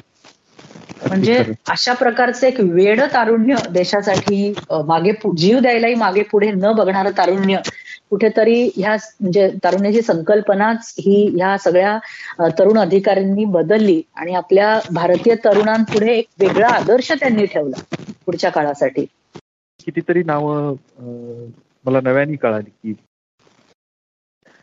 तुम्ही आता असं सांगितलं की ह्या युद्धाची काही हे वेगळं पण सुद्धा होतं युद्धामध्ये की काही वैशिष्ट्य सुद्धा होती. की त्यामध्ये असणारे जे लढणारे जे अधिकारी होते जवान होते ते खूपच तरुण असे होते. आणि हे एक झालं. इतर त्यापेक्षा असं वेगळ्या युद्धामध्ये काय होतं? म्हणजे त्यामध्ये मुख्य मुद्दा म्हणजे वायुसेनेचं योगदान सुद्धा मला जाणून घ्यायचं आहे किंवा तुमचा सुरुवातीलाच एक उल्लेख आला की स्थानिक लोकांची सुद्धा खूप चांगली मदत झाली होती सुरुवातीपासूनच. तर त्याविषयी थोडं काही सांगाल का? यात अनेक पैलू आपल्याला सांगता येतील. तर मुख्य युद्ध हे इन्फंट्री म्हणजेच पायदळ लढत असतं. पण ह्या सैन्याला इतर सेक्शनचा खूप भक्कम असा आपल्याला आधार द्यावा लागतो. म्हणजेच आर्टिलरी असेल आर्मड असेल ईएम इंजिनियर्स हे ह्या सगळ्या कोर्सचा सुद्धा यांना खूप म्हणजे खूप मोठा खूप मोठी साथ लागते ह्या इन्फंट्रीच्या सगळ्या सैन्याला. तर ह्या युद्धामध्ये आर्टिलरीचं खूपच मोठं योगदान आहे. असं एक प्रसिद्ध वाक्य आहे की आर्टिलरी विन्स बॅटल्स म्हणजे आर्टिलरी हे म्हणजे तोफखाना हा युद्ध जिंकवून देतो. तर हे अगदी ह्यावेळी अगदी सार्थ ठरवले आहे ह्यावेळी. आणि तोफखान्याने खूप नवीन नवीन आविष्कार ह्या कारगिल युद्धाच्या निमित्ताने केले. अनेक नवीन पायंडे पुढच्या लढ्यांसाठी पाडले असं म्हणता येईल. म्हणजे एक पॉइंट होता फोर एट सेव्हन फाईव्ह ह्या हा पॉइंट घेताना आर्टिलरीने इतकी पराक्रमाची शर्थ केली की ह्या पॉइंटलाच गन हिल असं नाव नवीन देण्यात आलं. तर अशा प्रकारे आर्टिलरीचं मोठं योगदान होतं. आणखीन एक उल्लेखनीय गोष्ट म्हणजे आपल्याकडे गन लोकेटिंग इक्विपमेंट सुद्धा होते. म्हणजे शत्रूकडून जो तोफगोळा येऊन पडला तर तो कुठून आला हे लोकेट करता येणं हे नेमकेपणाने कळणं याच्यासाठी इक्विपमेंट वापरलं गेलं आणि त्याचा आपल्याला खूप फायदा झाला. शत्रूकडून येणाऱ्या तोफगोळ्यांचं नेमकं स्थान कळण्यासाठी. आणि त्यानुसार प्रतिहल्ले करता आले बोफोर्सचं नाव पण आपल्या सगळ्यांनी ऐकलंय बोफोर्स तोफांचं. याबद्दल थोडं सांगायला आवडेल की साधारण एकोणीशे चौऱ्याऐंशी मध्ये ही एक स्वीडिश बनावटीची तोफ आपण आयात केली. पण आपल्या सगळ्यांना माहितीये की त्या काळात राजकीय भ्रष्टाचार आणि इतर घाणेड्याच्या राजकारणामुळे यासाठी लागणारं लांब अंतर कापणारे जे कापणारे जे तोफगोळे असतात ह्या तोफेसाठी लागणारे. तसंच ह्या तोफेच्या दुरुस्तीसाठी लागणारी काही सामग्री असते तिचे स्पेअर पार्ट्स असतात हे त्यावेळी आपल्याला आयात करताच आले नाही आणि मग कारगिल युद्धाच्या वेळी आपल्याला मोठी किंमत देऊन हे सगळे स्पेअर पार्ट्स आणि त्यासाठी लागलेली सामग्री आपल्याला विकत घ्यावी लागली आयात करण्या करावी लागली. म्हणून आपण बऱ्यापैकी आपलं जे सैन्य होतं हे बळकट होऊ शकलं या निर्णयामुळे. त्यानंतर इन्फंट्रीला जिथे जिथे लागेल जशी जशी मागणी होईल तसं तसं तिथे तिथे तोफांच्या गोळ्यांचा वर्षाव करण्यात आला. म्हणजे मी मगाशी म्हणाले तसं की रिस्क असूनही आपल्याच भागावरती तोफांनी गोळे डागले. तर हे खूप हा खूप मोठा रेकॉर्ड आहे. आणि अचूक कामगिरीमुळे त्यांनी जो विश्वास संपादन केला होता इन्फंट्रीचा हा वाखाणण्यासारखा आहे. त्याच्यानंतर एकाच वेळी चाळीस रॉकेट मारणाऱ्या मल्टीबॅरल रॉकेट लॉन्चर्स यांनी सुद्धा खूप मोठं योगदान दिलं. आणि अशा प्रकारे तोफांच्या साह्याने अविरत काम करता आलं आपल्याला इन्फंट्री आणि आर्टिलरी असं मिळून. कुठेही त्याच्यात खंड पडला नाही. त्यानंतर इंजिनियर्स यांचंही खूप मोठं महत्वाचं काम ठरलं. हे मूलभूत काम असतं कोर ऑफ इंजिनियर्सचं ज्याच्यामध्ये आपण म्हणू शकतो की सैन्याला पुढे जाण्यासाठी पायवाटा बनवायला लागतात. माइन्स ला डिफ्यूज करणं म्हणजे ज्या माइन्स शत्रूंनी टाकलेले असतात. त्याच्यामध्ये असतात की अँटी पर्सन आणि अँटी टँक म्हणजे अशा छोट्या जे सुरुंग असतात छोटे ज्याच्यावरती माणसांनी पाय ठेवला तर प्रेशर ऍक्टिव्हेट होऊन तो जखमी होतो. अशा प्रकारचे ठिकठिकाणी सुरुंग पेरलेले असतात. तर ते नकाम करणं असं म्हणू शकतो आपण. त्यानंतर शत्रू आपल्या सैन्यासाठी काही बंकर्स बांधणं शेल्टर्स बांधणं त्यानंतर वाहनं पुढे नेण्यासाठी रस्ते बांधणं ठिकठिकाणी मध्ये येणारा स्नो क्लिअर करणं बर्फ दूर करणं पाणी पुरवठा करणं त्या त्या ठिकाणी इतर युद्धाशी युद्धाशी किंवा महत्वाची सामग्री पोहोचवणं असं अशी खूप महत्वाची कामं कोर ऑफ इंजिनियर्स करतात. या ठिकाणी अतिशय चोखपणे पार पडली. इयमी एक कोअर असतं ज्याच्यामध्ये गाड्यांची आणि उपकरणांची विशेषतः सगळी सुधारणा करण्यात मेंटेनन्स करण्यात याचंही खूप मोठं योगदान होतं. आणि मला एक अजून उल्लेख करण्याला करा म्हणजे करायला आवडेल तो म्हणजे कोर ऑफ म्हणजे सिग्नल्सचं जे काम होतं हे खूप मोठं होतं. याच्यामध्ये आपण कल्पना करू शकतो की किती दुर्गम असा हा भाग होता. तर ह्या सगळ्या भागामध्ये अगदी पुढे लढणाऱ्या मोर्चांपासून ते मागे खंबीरपणे सगळं योजना आखणाऱ्या हेडक्वार्टर्स पर्यंत एक संदेश यंत्रणा ही मोठी उभारण्यात आली होती सिग्नल्सकडून. आणि रेडिओ सेट्सनी खूप मोठं काम केलं. अहोरात्र संदेश एकमेकांना पोहोचले पोहोचवले जात होते. वेळेवर पोहोचवले जात होते. योजना एकमेकांना कळवल्या जात होत्या. तर हे संपर्काचं काम जे होतं संपर्काचं जाळं उभं करण्याचं जे काम होतं ते सिग्नल्सने अतिशय सुंदर पद्धतीने केलं होतं.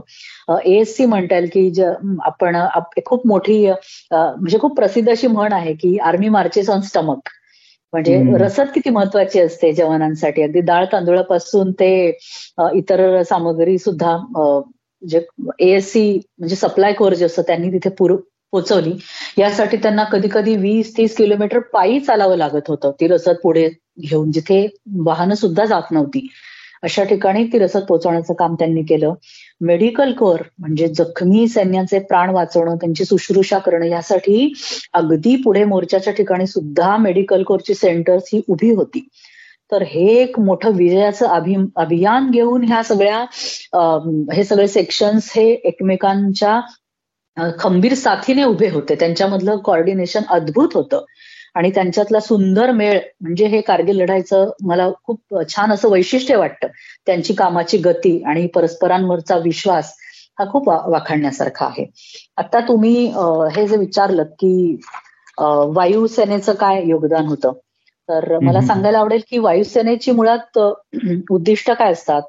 तर ढोबळमानाने आपण म्हणू शकतो की शत्रूचं जे वायू सामर्थ्य असतं त्यांचं जे एअर त्यांची जी स्ट्रेंथ असते त्याच्यावरती आक्रमण करणं त्यानंतर लष्कराला किंवा नौदलाला मदत करणं युद्धाच्या आधी शत्रूची माहिती गोळा करणं ती देणं त्यानुसार पुढच्या स्ट्रॅटेजीला मदत करणं. तर अशी जी कामं असतात ती अतिशय छान प्रकारे वायुदलाने केली आणि आतापर्यंतच्या युद्धाच्या इतिहास इतिहासामध्ये आघाडीच्या म्हणजे जिथे प्रत्यक्ष मारा केला जातो त्याच्या इतक्या जवळ स्वतःच्याच प्रदेशात बॉम्बफेक करण्यासाठी लढाऊ विमानांचा जो उपयोग केला गेला तो कधी केला नव्हता आतापर्यंत. आणि म्हणून आपल्याच प्रदेशात घुसलेल्या शत्रू सैन्याच्या मोर्चांवर मारा करणं हा अतिशय ऐतिहासिक निर्णय घेऊन एक नवीन पायंडा या ठिकाणी वायुसेनेने सुरू केलं आणि इतर अनेक गोष्टींमुळे वायू सामर्थ्यामुळे वायुसेनेच्या इतिहासातला नवीन अध्याय कारगिल युद्धामध्ये लिहिला गेला असं जर मी म्हटलं तर ती अतिशोक्ती ठरणार नाही. आणि या ठिकाणी वायुसेनेला राजकीय नेतृत्वाने सुद्धा खंबीर पाठिंबा दिला. तर यामध्ये MiG one two one base MiG twenty three B N MiG twenty seven M helicopters होते एम आय सेव्हन्टीन सारखे. आणि ह्या सगळ्यांनी सतत मारे म्हणजे मारा चालवला होता शत्रूवरती. आणि मिग आणि मिराज या गटाची विमानं होती जी मिनिटाला पंधरा ते वीस किलोमीटर एवढ्या गतीने जातात. पण किती काठिण्य पातळी बघा या सगळ्या ऑपरेशन्स मधली की एवढ्या गतीने जाताना एका क्षणात त्या शत्रूच्या खंदकांना अचूकपणे टिपणं आणि त्यांच्यावरती तेवढ्याच वेगाने रॉकेट किंवा बॉम्ब टाकणं हे किती कठीण असेल. आणि ते टाकून बरं ते टाकताना कुठेही आपल्याला लाईन ऑफ कंट्रोल ओलांडायची नाही अशा स्ट्रिक्ट ऑर्डर्स होत्या. आणि म्हणून तो ते टाकून वळण घेऊन परत आपण आपल्या जागी येणं. त्या त्याची सगळी ती अचूक अडाखे बांधणं ह्या सगळ्या ऑपरेशनसाठी हे अतिशय क्लिष्ट काम या ठिकाणी वायुसेनेने ऑपरेशन सफेद सागरच्या माध्यमातून केलं. वायुसेनेचे अनेक अधिकारी या ठिकाणी धारातीर्थी पडले. काही नावं घ्यायची झाले तर फ्लाईट लेफ्टनंट के नचिकेत इथे शहीद झाले. स्कॉन लीडर अजय आहुजा त्यांना शोधायला गेलेले. हे जिवंत सापडू शकले नाहीत. त्यांचा मृतदेहच मिळाला. तर अशा प्रकारे ह्यांचंही बलिदान खरंच खूप मोठं होतं. आणि शत्रूची अचूक माहिती गोळा करण्यासाठी ज्याला आपण टेहळणी म्हणतो मराठीमध्ये तर ज्याला फोटोग्राफिक रेखी म्हणतो त्यासाठी मिराज टू थाउजंड विमानांचा सुद्धा छान वापर करण्यात आला होता इतर अनेक लढाऊ विमानं होती. आणि जवळपास पंचवीस लक्षांवर म्हणजे अतिशय भेदक असा मारा करण्याची क्षमता या सगळ्यांमध्ये होती. याचबरोबर म्हणजे अटॅक तर केलाच ह्या सगळ्या विमानांनी. या व्यतिरिक्त जखमींची ने आण करणं मोठ्या प्रमाणात सैन्य जखमी होत होतं आपलं. तर त्यांची ने आण करणं सामान पोचवणं ह्या सगळ्या कामगिरीसाठी सुद्धा वायुसेनेनी खूपच भरभरून जे योगदान दिलेलं आहे या युद्धामध्ये. वायुसेनेच्या बरोबरच मला आठवतं की या युद्धामध्ये सगळ्यांना हे म्हणजे कळल्यावर आश्चर्य वाटेल की नेव्हीचा सुद्धा खूप मोठा सहभाग होता. कारण आपलं आपलं जे आपली नेव्ही होती ही पाकिस्तानच्या नेव्हीपेक्षा कैक पटीने ही सक्षम होती. आणि पाकिस्ताननी पुढे जे अरबी समुद्रात असेल किंवा काय कुठल्याही इतर बंदरांची काही आपली नाकेबंदी करू नये किंवा काही इतर तेल पुरवठे वगैरे जे आपल्याला समुद्रातनं मिळतात त्याच्यावर काही परिणाम होऊ नये म्हणून ईस्टर्न नेव्हल कमांड ही अतिशय सज्ज अशी होती. आणि अनेक लढाऊ जहाज सुद्धा आपल्या पश्चिम तीरावरती अरबी समुद्राकडे वळवण्यात आली होती. तर त्यामुळे एक एक आत्मविश्वास होता की असं काही झालं तर आपली नेव्ही ही परिपूर्ण आहे या सगळ्यांना उत्तर देण्यासाठी सडेतोड उत्तर देण्यासाठी. आणि म्हणून या आत्मविश्वासाने वायुसेना आणि आपलं जे आर्मी होती ती लढत होती. त्याच्यामध्ये. म्हणजे आपल्याकडे भारताकडे पाकिस्तानच्या तिप्पटीपेक्षा जास्त शस्त्रबळ होतं. पंधरा पाणबुड्या होत्या पंचेचाळीस लढाऊ जहाज होती. तर त्याच्यामुळे कुठलीही जोखीम घेण्याची ह्या ठिकाणी पाकिस्ताननी हिंमत केली नाही. हे नौदलाचं एक मोठंच यश म्हणावं लागेल जे की मला वैशिष्ट्य म्हणूनच सांगायला आवडेल ह्या युद्धाचं. जरबच तशी होती नेव्हीची की अगदी अगदी. त्यांनी काही वेगळं असतीलही प्लॅन त्यांचे जे त्यांनी नेलेच नाही पुढे. बरोबर बरोबर. अमेझिंग म्हणजे फक्त तुम्ही म्हणालात तसं पायदळातच नाही तर त्यांना जी लागणारी सपोर्ट सिस्टीम होती ती सुद्धा तितकीच भक्कम होती. हो. सगळ्यात मला एक गोष्ट मी कनेक्ट करू शकलो ती म्हणजे की हे जे काही नियोजन तुम्ही इतकं काही सांगितलं की म्हणजे अक्षरशः डाळ तांदूळ पोचवणं इथपासून ते जखमींना हे करणं हे जे काही त्यांनी नियोजन केलं किंवा ती कम्युनिकेशन सिस्टीम तिथल्या तिथे तयार करून चोख काम करेल ती याची व्यवस्था केली हे अत्यंत कमी कालावधीत हे जास्त कौतुकाची गोष्ट आहे. आणि हे हे कसं शक्य केलं असेल त्यांनी हे आणि तुम्ही आता प्रत्यक्ष काम केलेलं आहे त्या भागामध्ये किंवा त्यामुळे तुम्हाला आणखी माहिती की त्याची हार्डल लेवल ज्याला आपण म्हणतो की ते किती जास्त होतं तेवढ्या याच्यात इतक्या कमी कालावधीत आणि इतकं एफिशियंट भारतीय सैन्याविषयी काय आणखीन म्हणजे किती आदर असू शकतो तुमच्या ह्या सांगण्यातून लक्षात येत आहे आम्हाला पुढचं मला असं विचार वाटतं की हे सगळं तर चालू होत. आता तुम्ही ऑन फील्ड वाला आम्हाला खूप छान सांगितलं मग इकडे आंतरराष्ट्रीय पातळीवर काय परिस्थिती होती? म्हणजे भारताला कारण जो पाकिस्तानचा तुम्ही म्हणालात की त्यांनी असं तयारच होतं की ताबारेषा ओलांडली की कांगावा करायचा आंतरराष्ट्रीय पातळीवर वगैरे सगळं होतं. तर मग तिथे काय चाललेलं होतं? आणि भारतानं ती परिस्थिती कशी हाताळली? किंवा त्यावेळेस काय काय पडसाद उमटले होते? खूप छान प्रश्न आहे हा अमोल खरंच. हे खूप महत्वाचं जसं मी अगदी सुरुवातीला म्हटलं की प्रत्येक युद्धाच्या मागे राजकारण असतं धर्मकारण असतं. तर तसंच आंतरराष्ट्रीय पटलावरती सुद्धा अनेक पैलू ह्या युद्धाच्या संदर्भात आपल्याला म्हणता येतील. आपल्या सगळ्यांना माहितीये की साधारण महायुद्धानंतर अमेरिका आणि रशिया असे अशा दोन महासत्ता तयार झाल्या. आणि म्हणजे ह्या दोन सत्तांमध्ये सगळे देश विभागले गेले. शीतयुद्धाची निर्मिती झाली या स्वरूपात. आणि दोन ह्या सत्तांच्या स्पर्धेमध्ये सगळं जगच भरडलं गेलं. म्हणजे कटबाजी सुरू झाली. आणि आपण भारतासारख्या देशांनी प्रगतीशील देशांनी की जे ऑलरेडी थोडे मागे होते ब्रिटिशांच्या राज्यामुळे किंवा इतर कारणांनी तर अशा प्रगतीशील राष्ट्रांनी एकत्र येण्यासाठी पंडित नेहरूंनी पुढाकार घेतला आणि एक अलिप्त देशांची संघटना स्थापन केली की आम्ही अलिप्त आहोत. आमचा अलिप्ततावादावर विश्वास आहे. पण पाकिस्तान मात्र ह्याच्यामध्ये नव्हतं. पाकिस्तान जवळपास अमेरिकेचं मांडलिक झालं असं म्हणलं तरी खोटं ठरणार नाही. तर अनेक संरक्षण करारांमध्ये त्यांनी रशियाच्या विरोधी भूमिका घेतली अमेरिकेच्या बाजूनी उभा राहिला पाकिस्तान. आणि म्हणूनच अमेरिकेने पाकिस्तानला अमाप आर्थिक मदत केली शस्त्रास्त्रांचा पुरवठा केला अत्याधुनिक शस्त्र त्यांना पुरवली. आणि अशा प्रकारे त्यांच्यातली मैत्री ही होती सुरुवातीला. चीनने सुद्धा त्यांना अनेकदा फायटर प्लेन्स आणि रणगाडे तसंच अण्वस्त्र योजनेसाठी सुद्धा पाकिस्तानला मदत केली होती. पण चीनची आपल्याला कारगिलच्या युद्धामध्ये प्रत्यक्ष मदत होईल अशी अशी जी पाकिस्तानची आशा होती ती मात्र चुकीची ठरली अशी कुठली प्रत्यक्ष मदत चीनने केली नाही.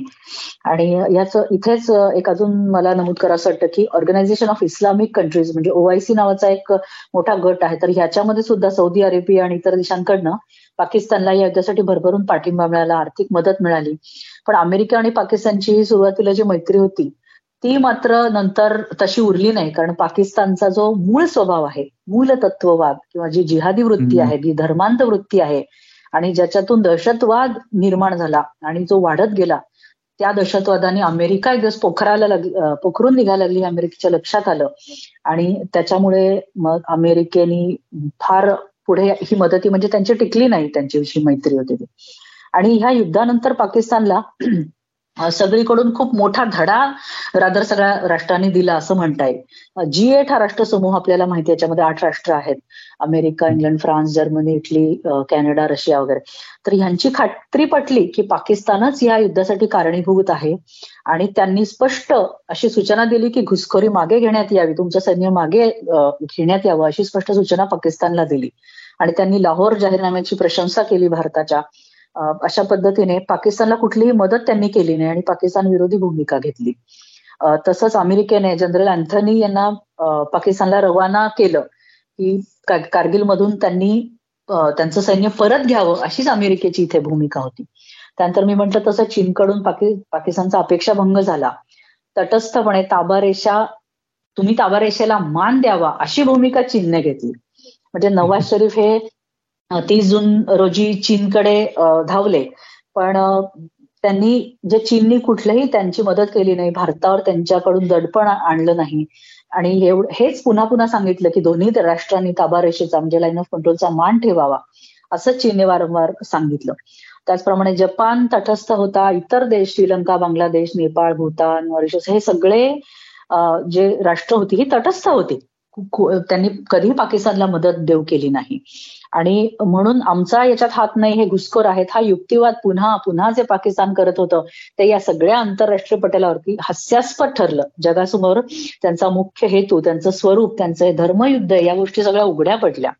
आणि जे मी म्हटलं की स्वतः स्वतःचे म्हणजे स्वतःच्या सैन्याचे देह सुद्धा त्यांनी परत घेतले नाहीत. तर हा हे जे अत्यंत घृणास्पद काम होतं यांनी खूप अपमानकारक अशी इमेज पाकिस्तानची सगळ्या राष्ट्रापुढे उघडी पडली. मी जसं म्हणाले की खायचे आणि दाखवायचे दात वेगळे तर पाकिस्तानचे परराष्ट्र मंत्री सरताज अजीज हे दिल्लीत आले ह्या युद्धाच्या दरम्यान वाटाघाटी करण्यासाठी म्हणून. पण वाईट गोष्ट अशी की त्याच्या एक दिवस आधीच कॅप्टन सौरभ का, सौरभ कालिया आणि त्यांचे पाच सहकारी यांच्या यांचे देह भारताला सोपवण्यात आले होते. तर हे देह म्हणजे काय? तर अतोनात छळ केलेले सिगरेटचे चटके दिलेले छिन्न विच्छिन्न देह अवयव कापलेले देह अशा प्रकारे वीरांचा अपमान करून भारताला ते परत देण्यात आले होते. आणि दुसऱ्या दिवशी हे सरताज अजीज भारताला भेटायला आले होते. आणि ह्या काळामध्ये संपूर्ण भारतात एक संतापाची मोठी लाट उसळली होती. तर अर्थातच आपल्या सरकारचं अतिशय निग्रही धोरण होतं आणि त्यांच्याशी कोणताही वार्तालाप करण्यासाठी जो त्यांनी म्हणजे अटल बिहारींनी नाही असं म्हटलं. आणि जोवर चर्चे जोवर तुम्ही तुमचं सैन्य मागे घेत नाही पूर्णपणे तोपर्यंत कोणतीही चर्चा होणार नाही असं तिथे ठणकावून त्यांना सांगितलं. तर अशा पद्धतीने पाकिस्तानचा प्रयत्न सुरूच होते. अजून एक उल्लेखनीय मुद्दा म्हणजे क्लिंटन आणि शरीफ यांची सुद्धा भेट झाली. त्याच्यामध्ये क्लिंटन यांनी अटलजींना सुद्धा चर्चेत सहभागी होण्याचा प्रस्ताव दिला. पण त्यांनी तो फेटाळला की क्लिंटन यांची मध्यस्थी कशासाठी? अटलजींकडे ती दूरदर्शी वृत्ती होती की कोणतीही वाटाघाटी कोणतंही कॉम्प्रोमाइज आता आपल्याला करायचं नाही. म्हणून त्यांनी ठरवलं होतं आणि ते त्यांनी पाळलं शेवटपर्यंत. पाकिस्तानच्या म्हणजे खुद्द पाकिस्तान मधले सुद्धा अनेक अधिकारी पाकिस्तानच्या या धोरणाच्या अगदी विरुद्ध होते. म्हणजे उदाहरण द्यायचं झालं तर पाकिस्तानमधले माजी वायुसेना प्रमुख निवृत्त एअर मार्शल असगर खान हे स्पष्टपणे म्हणाले त्यावेळी की बावन्न वर्षांच्या कालावधीत पाकिस्ताननं भारताबरोबर केलेली चारही युद्ध ही उद्दिष्ट विरहित होती. ह्याच्या मागे कोणताही चांगला उद्देश नव्हता हे त्यांचेच अधिकारी म्हणाले.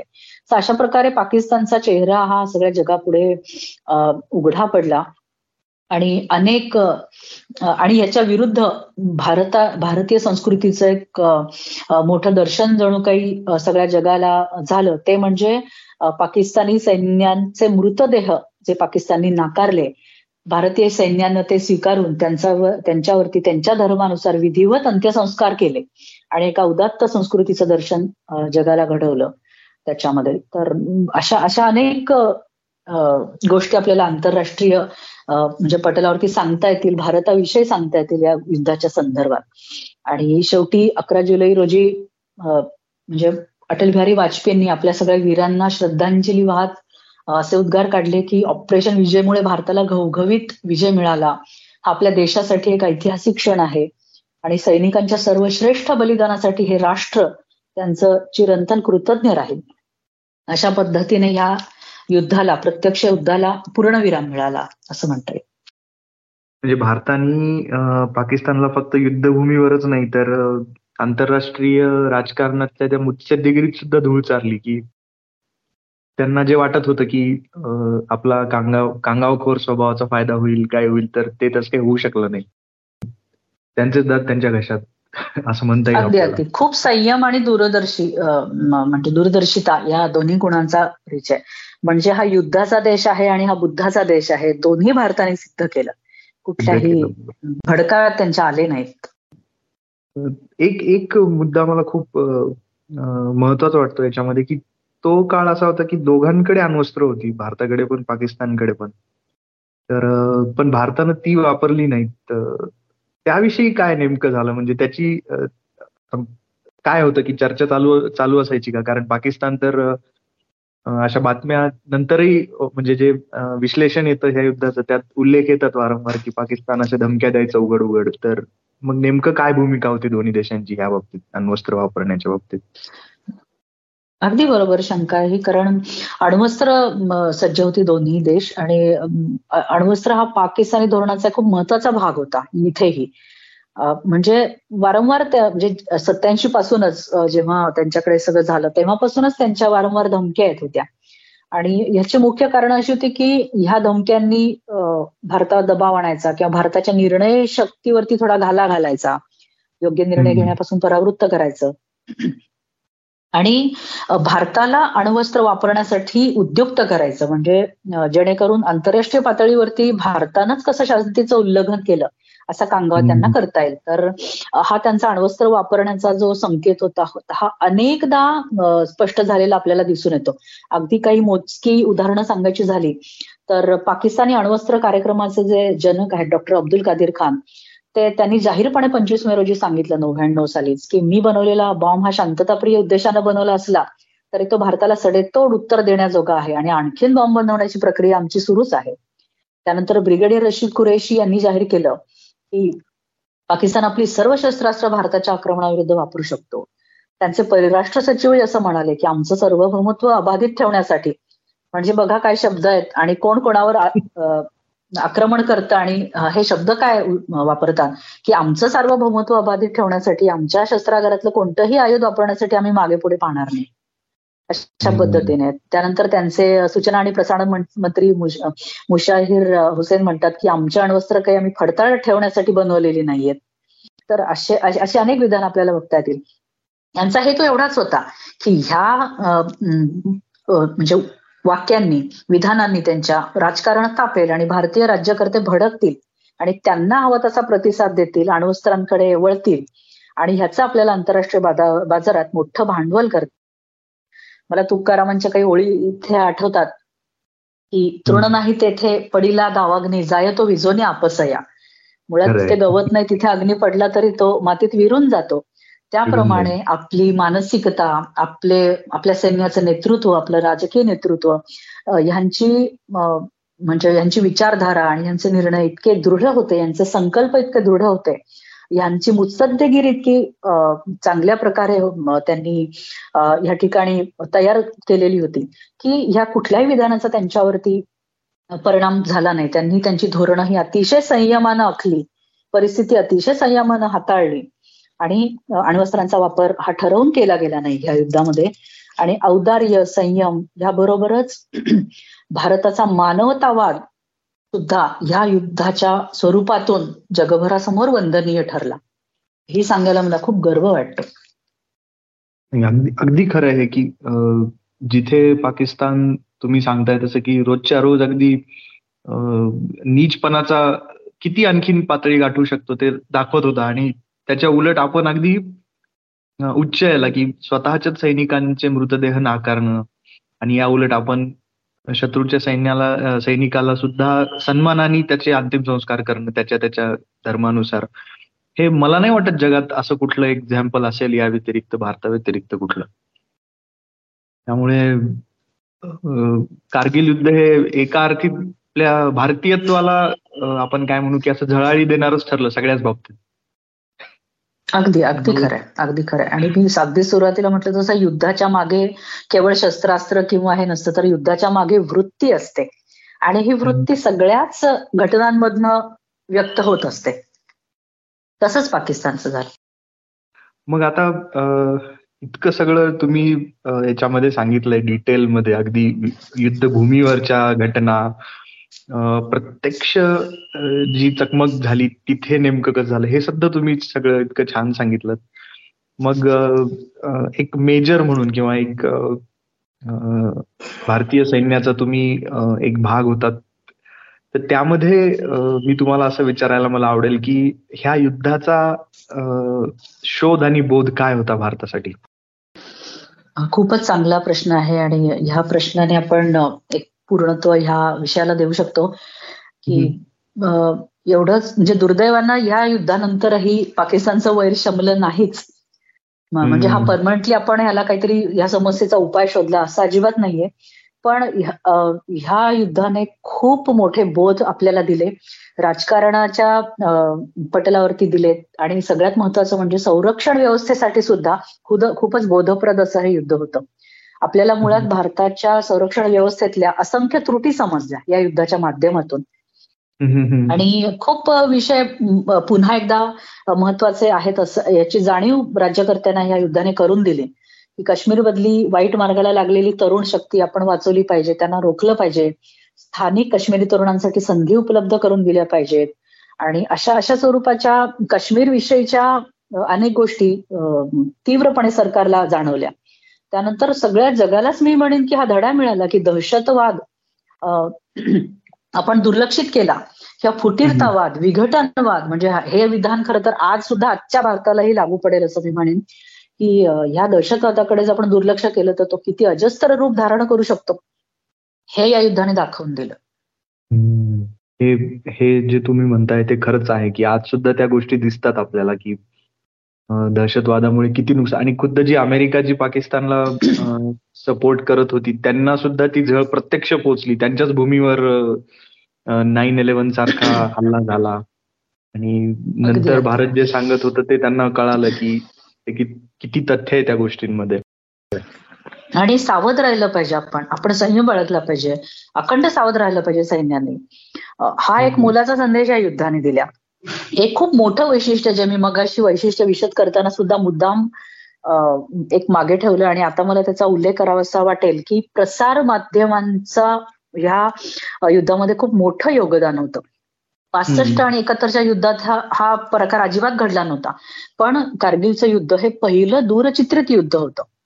मग अगदी बोफोर्सच्या तोफांच्या आवाजापासून ते विजयी जवानांचे चेहरे सगळ्या देशासमोर आले होते टीव्हीच्या माध्यमातून. आणि ह्या सगळ्या भावनांशी संपूर्ण राष्ट्र एकरूप होत गेलं. म्हणजे जेव्हा कॅप्टन काली आणि इतर देह आपण आपल्याला देण्यात आले तेव्हा सगळा देश हळहळला सगळ्यांनी मुठी आवडल्या त्यानंतर जेव्हा आपल्याला विजय मिळत गेला तेव्हा सगळ्यांनी आनंदोत्सव साजरा केला. जेव्हा जेव्हा आपल्या आपले शहीद त्यांच्या त्यांच्या म्हणजे आपल्या शहीदांना सुपूर्द करण्यात आलं देशाच्या कानाकोपऱ्यामध्ये. आणि त्यांना निरोप दिला जात होता. त्यांच्या या अंतयात्रेमध्ये तुम्हाला दिसेल की हजारो माणसं सामील होत होती. त्यांना मानवंदना देत होती. हे जे वातावरण सगळ्या देशामध्ये तयार झालं होतं हे अभूतपूर्व असं वातावरण होतं. आणि प्रथमच वृत्तपत्रांमधून मोठा स्तंभलेखन लिहून येत होतं. भरभरून स्तंभ लिहिले गेले होते. या युद्धाविषयीचं राजकीय विश्लेषण असेल सामरिक विश्लेषण असेल इतर वर्णन ही वृत्तपत्रांमधनं येत होती. परखड समालोचन वेळप्रसंगी सरकारवर आणि सैन्यावर होणारी टीका ही सुद्धा यातनं केली गेली समीक्षा केली गेली. धोरणांची अगदी उलट तपासणी जाहीरपणे या सगळ्या टीव्ही आणि वृत्तपत्रांमधनं झाली. हेर खात्यावर टीका झाली. याच्यामुळे अतिशय पारदर्शी असं युद्ध हे झालं असं मी म्हणेन सगळ्या राष्ट्राच्या दृष्टीने. आणि ह्या सगळ्या गोष्टी आपल्यापर्यंत पोहोचत होत्या सामान्य माणसांपर्यंत त्यातून जो मिळणारा पाठिंबा होता सैन्य दलांना त्यातून सैन्याचं मनोबल खूप उंचावलं. संपूर्ण देशाचा पाठिंबा त्यांना मिळाला होता. त्यांचं आणि अशी कितीतरी उदाहरणं आपल्याला त्या दरम्यानच्या वृत्तपत्रांमध्ये वाचायला मिळाली असतील की कोणी मुलीच्या लग्नासाठी जमवलेले लाखो रुपये सैनिकांच्या पुनर्वसनासाठी दिले. कोणी आणखीन काय योगदान दिलं? तर त्या त्या परीने प्रत्येक सामान्य माणसाला असं वाटायला लागलं की एवढे तरुण मुलं हे बलिदान देत आहेत आपल्या देशासाठी. तर आपणही काहीतरी केलं पाहिजे. ही जी राष्ट्रभक्तीची लाट राष्ट्रनिष्ठेची लाट संपूर्ण देशात या युद्धाच्या माध्यमातनं तयार झाली. म्हणजे प्रसार माध्यमांनी ते हे मोठं काम केलं. तर हेही खूप खूप वेगळेपण होतं या युद्धाचं. आणि हा एक मोठा बोध या निमित्ताने आपल्याला मिळाला. त्यानंतर कारगिल युद्धाचा सगळ्या पैलूंनी अभ्यास करण्यासाठी सरकारनं एक सुब्रमण्यम समितीची स्थापना केली. चार पाच महिन्यांमध्ये या समितीने अडीच हजार पानांचा अहवाल सरकारला सबमिट केला. ज्याच्यामध्ये खूप रेकमेंडेशन्स होते. ज्या ज्यांचा आपल्याला पुढच्या वर्षांमध्ये सैन्यांच्या सक्षमीकरणासाठी खूप मदत झाली म्हणजे या सगळ्या शिफारशींची रेकमेंडेशन्सची आणि ते खूप बोधपूर्ण असं ही समितीचा हा अहवाल होता. आणि मुळातच ह्या अठ्ठ्याण्णव नव्याण्णव साली अमूलाग्र बदल व्हायला आधीच सुरुवात झाली होती. कारण स्वातंत्र्यानंतर जवळपास त्रेपन्न वर्षांनी पहिल्यांदाच राष्ट्रीय सुरक्षा समितीची स्थापना झाली होती एप्रिल नव्याण्णवमध्ये. दुर्दैवाने त्याच काळात हे सगळं युद्ध सुरू झालं. पण निदान त्या दृष्टीने पावलं टाकण्या टाकण्याचा विचार हा राजकीय नेत्यांचा सुरू झालेला होता. की तिन्ही संरक्षण दलांच्या कॉर्डिनेशनसाठी काय करता येईल? आणि त्या तिन्हींना कसं बळकट करता येईल ज्याला आपण आज chief chief of defence staff म्हणतो की जो तिन्ही दलांचा मुख्य असतो. तर अशा प्रकारे आपल्याला काही करता येईल का? हा विचार ह्यामुळे सुरू झाला. हेर यंत्रणा जी होती आपली त्याची पुनर्रचना करण्यात आली. सर्वेलन्स आपली जी इक्विपमेंट्स होती ती इम्प्रूव्ह करण्यात आली. नवीन साधनं उपकरणं ही उपयोगात आणली गेली. एकूणच मी म्हणेन की सैन्य दलाचं सैन्य दलांचं तिने आधुनिकीकरण करण्यात आलं. म्हणजे आतापर्यंत जे सगळं दुर्लक्षित होतं की जुन्या टेक्निकने चालू होतं ते त्याला एक नवीन काठ टाकली आपल्या सगळ्या सैन्य दलांनी या युद्धाच्या नंतर. आणि बजेटमध्ये सुद्धा खूप लक्षणीय वृद्धी झाली संरक्षण खात्यासाठी. आणि आधी हे थोडस ब्युरोक्रॅटिक दृष्टीने सगळं हे व्हायचं. की जवानांची ज्या जवानांच्या संदर्भातले सगळे निर्णय असतील त्यांच्या ज्या सगळ्या त्यांची साधन सामग्री असेल हे कुणीतरी मंत्री दिल्लीत बसून हे ठरवत असेल. पण आता संरक्षण दलांच्या नेतृत्वाला इतकं सामर्थ्यशाली अशी त्यांची भूमिका म्हणजे सिद्ध झाली ह्या युद्धानंतर. तर सैन्याच्या पोशाखापासून ते त्यांच्या शूज पर्यंत आणि त्यांच्या सगळ्या इतर संदर्भातल्या त्यांच्या संदर्भातल्या गोष्टींना हा गोष्टींना अंतर्भूत करणारे निर्णय घेण्यात आले. त्याच्यामध्ये आमूलाग्र बदल करण्यात आले. नोकरशांच्या हातातून ते सैन्याच्या प्रत्यक्ष नेतृत्वामध्ये ह्या सगळ्या गोष्टी आल्या. हा फार मोठा बदल होता. त्यानंतर अण्वस्त्र धोरण आपलं आपल्याला कळलं की आता कधी त्याची गरज पडू शकेल म्हणून ते आणखीन स्पष्ट करण्याविषयी काही पावलं उचलली गेली. जसं की ड्राफ्ट न्यूक्लिअर डॉक्ट्रिन हे तयार करण्यात आलं. आणखीन हे आपल्याला प्रकर्षाने कळलं की तरुण शक्तीची सैन्याची म्हणजे आपल्या मनुष्यबळाची आपल्याला सैन्यामध्ये किती महत्त्व म्हणजे किती महत्त्व आहे त्याचं किती गरज आहे.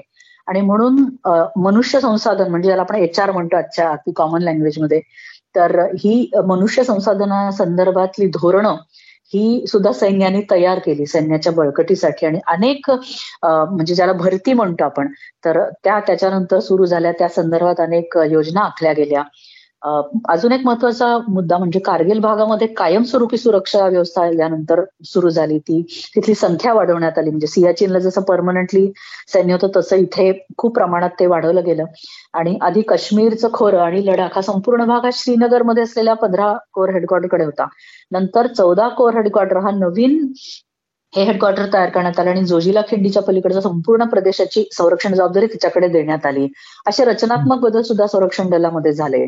आणि पाकिस्तानी राजकारणात तर खूपच मोठी उलथापालत झाली जी आपल्या सगळ्यांना माहिती आहे म्हणजे मुशर्रफ आणि नवाज शरीफ यांच्यातल्या एकमेकांवरच्या कुरघोड्या आणि हे सगळं ह्या युद्धानंतर झालं. सो असे खूप शोध आणि बोध ह्या कारगिल युद्धाने आपल्याला दिले. आणि अनन्य साधारण महत्त्व असलेलं सामरिक इतिहासातलं आपल्या युद्धाच्या इतिहासातलं हे म्हणजे म्हणता येईल हे युद्ध. आणि हे कायमचं कोरलं गेलं. ह्याच्यातल्या बोधांवरती आपण पुढे खूप हिरिरीने काम केलं आणि आज यशस्वीपणे सर्जिकल स्ट्राईक करणारा भारत सशक्त संरक्षण दलांच्या सामर्थ्यावरती उभा आहे असं आपण अभिमानाने आज सांगू शकतो. आणि सगळी सैन्य दल ही आज खूप खूप सक्षम आहेत. अत्याधुनिक होण्याकडे आत्मनिर्भर होण्याकडे आपला जो कल आहे त्यांना कैक पटीने जास्त सूट देण्यात आलेली आहे. आज तो सहन नाही करत. आज आपला मुळात डिफेन्स काय आहे तर offence is the best defence आज आपण आक्रमण करून मोकळं होतो आणि त्यातून आपण आपला डिफेन्स करतो. तर ही हा जो स्ट्रॅटेजिकलीच आमूलाग्र जो बदल झालेला आहे ती पण कारगिलची देणगी असं मी समजेन. ह्या सगळ्या गोष्टींना तिथून सुरुवात झाली की त्याचं महत्त्व हो, लक्षात आलं. हो. अगदी. आणि खरं आहे ते की जसं कारगिल हे युद्ध सगळं आपल्या आठवणींमध्ये कोरण्यात आलं तसंच तिथल्या त्या वॉर मेमोरियलमध्ये पण त्याला कायमचं स्थान मिळालेलं आहे. कारगिलला जे वॉर मेमोरियल आहे. हो हो अगदीच. आणि तिथे असताना ते पाहिलं असेलच तुम्ही तिथे असताना. मी म्हणूनच ह्या वॉर मेमोरियलचा जो उल्लेख केलास तर ह्या संदर्भात मला असं आवाहन या सगळ्या म्हणजे सगळ्यांना करायला आवडेल मला या ठिकाणी की दिल्लीचं जे नुकतंच भव्य झालेलं नॅशनल वॉर मेमोरियल असेल कारगिल वॉर मेमोरियल म्हणजे टोलोलिंगच्या पायथ्याशी तिथेच हे बनलेलं आहे. साधारण दोन हजार साली हे तयार झालं आणि आत्ताचं जे अगदी छान पद्धतीने जे पुनर्बांधणी झाली दोन हजार चौदा साली तर आपण जसं म्हणतो की तीर्थस्थानं आपण बघितली पाहिजे चारिधाम यात्रा केली पाहिजे तर हे धाम आहेत आपल्या बली म्हणजे बलिदानी सैन्याचे. हे तीर्थस्थळ आहेत.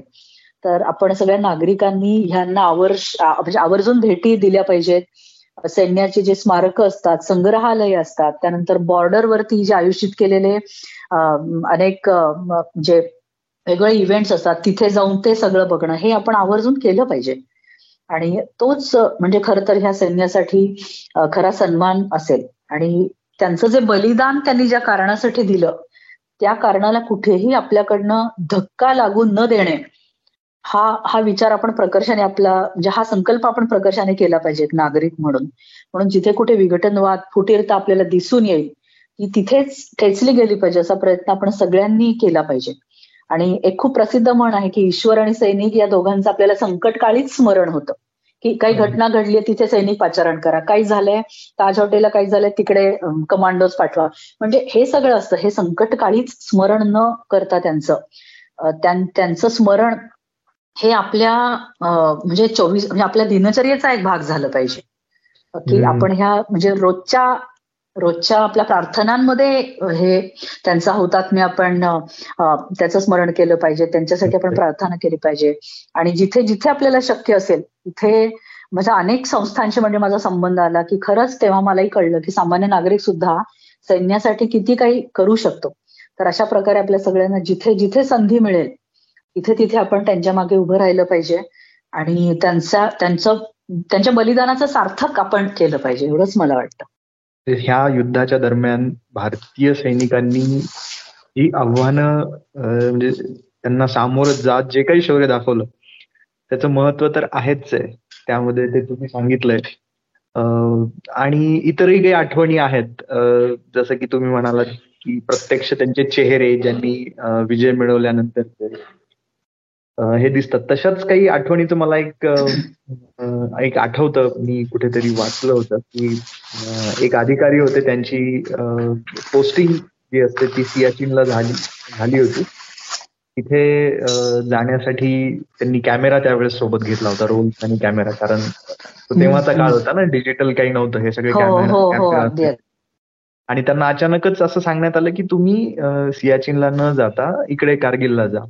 त्यांनी तिथे त्यांच्याकडे जेवढे रोल होते त्याच्यातून काही फोटो काढले. ते पण आज आठवण म्हणून म्हणजे तो एक दस्तावे दस्तावेज निर्माण झाला तिथे.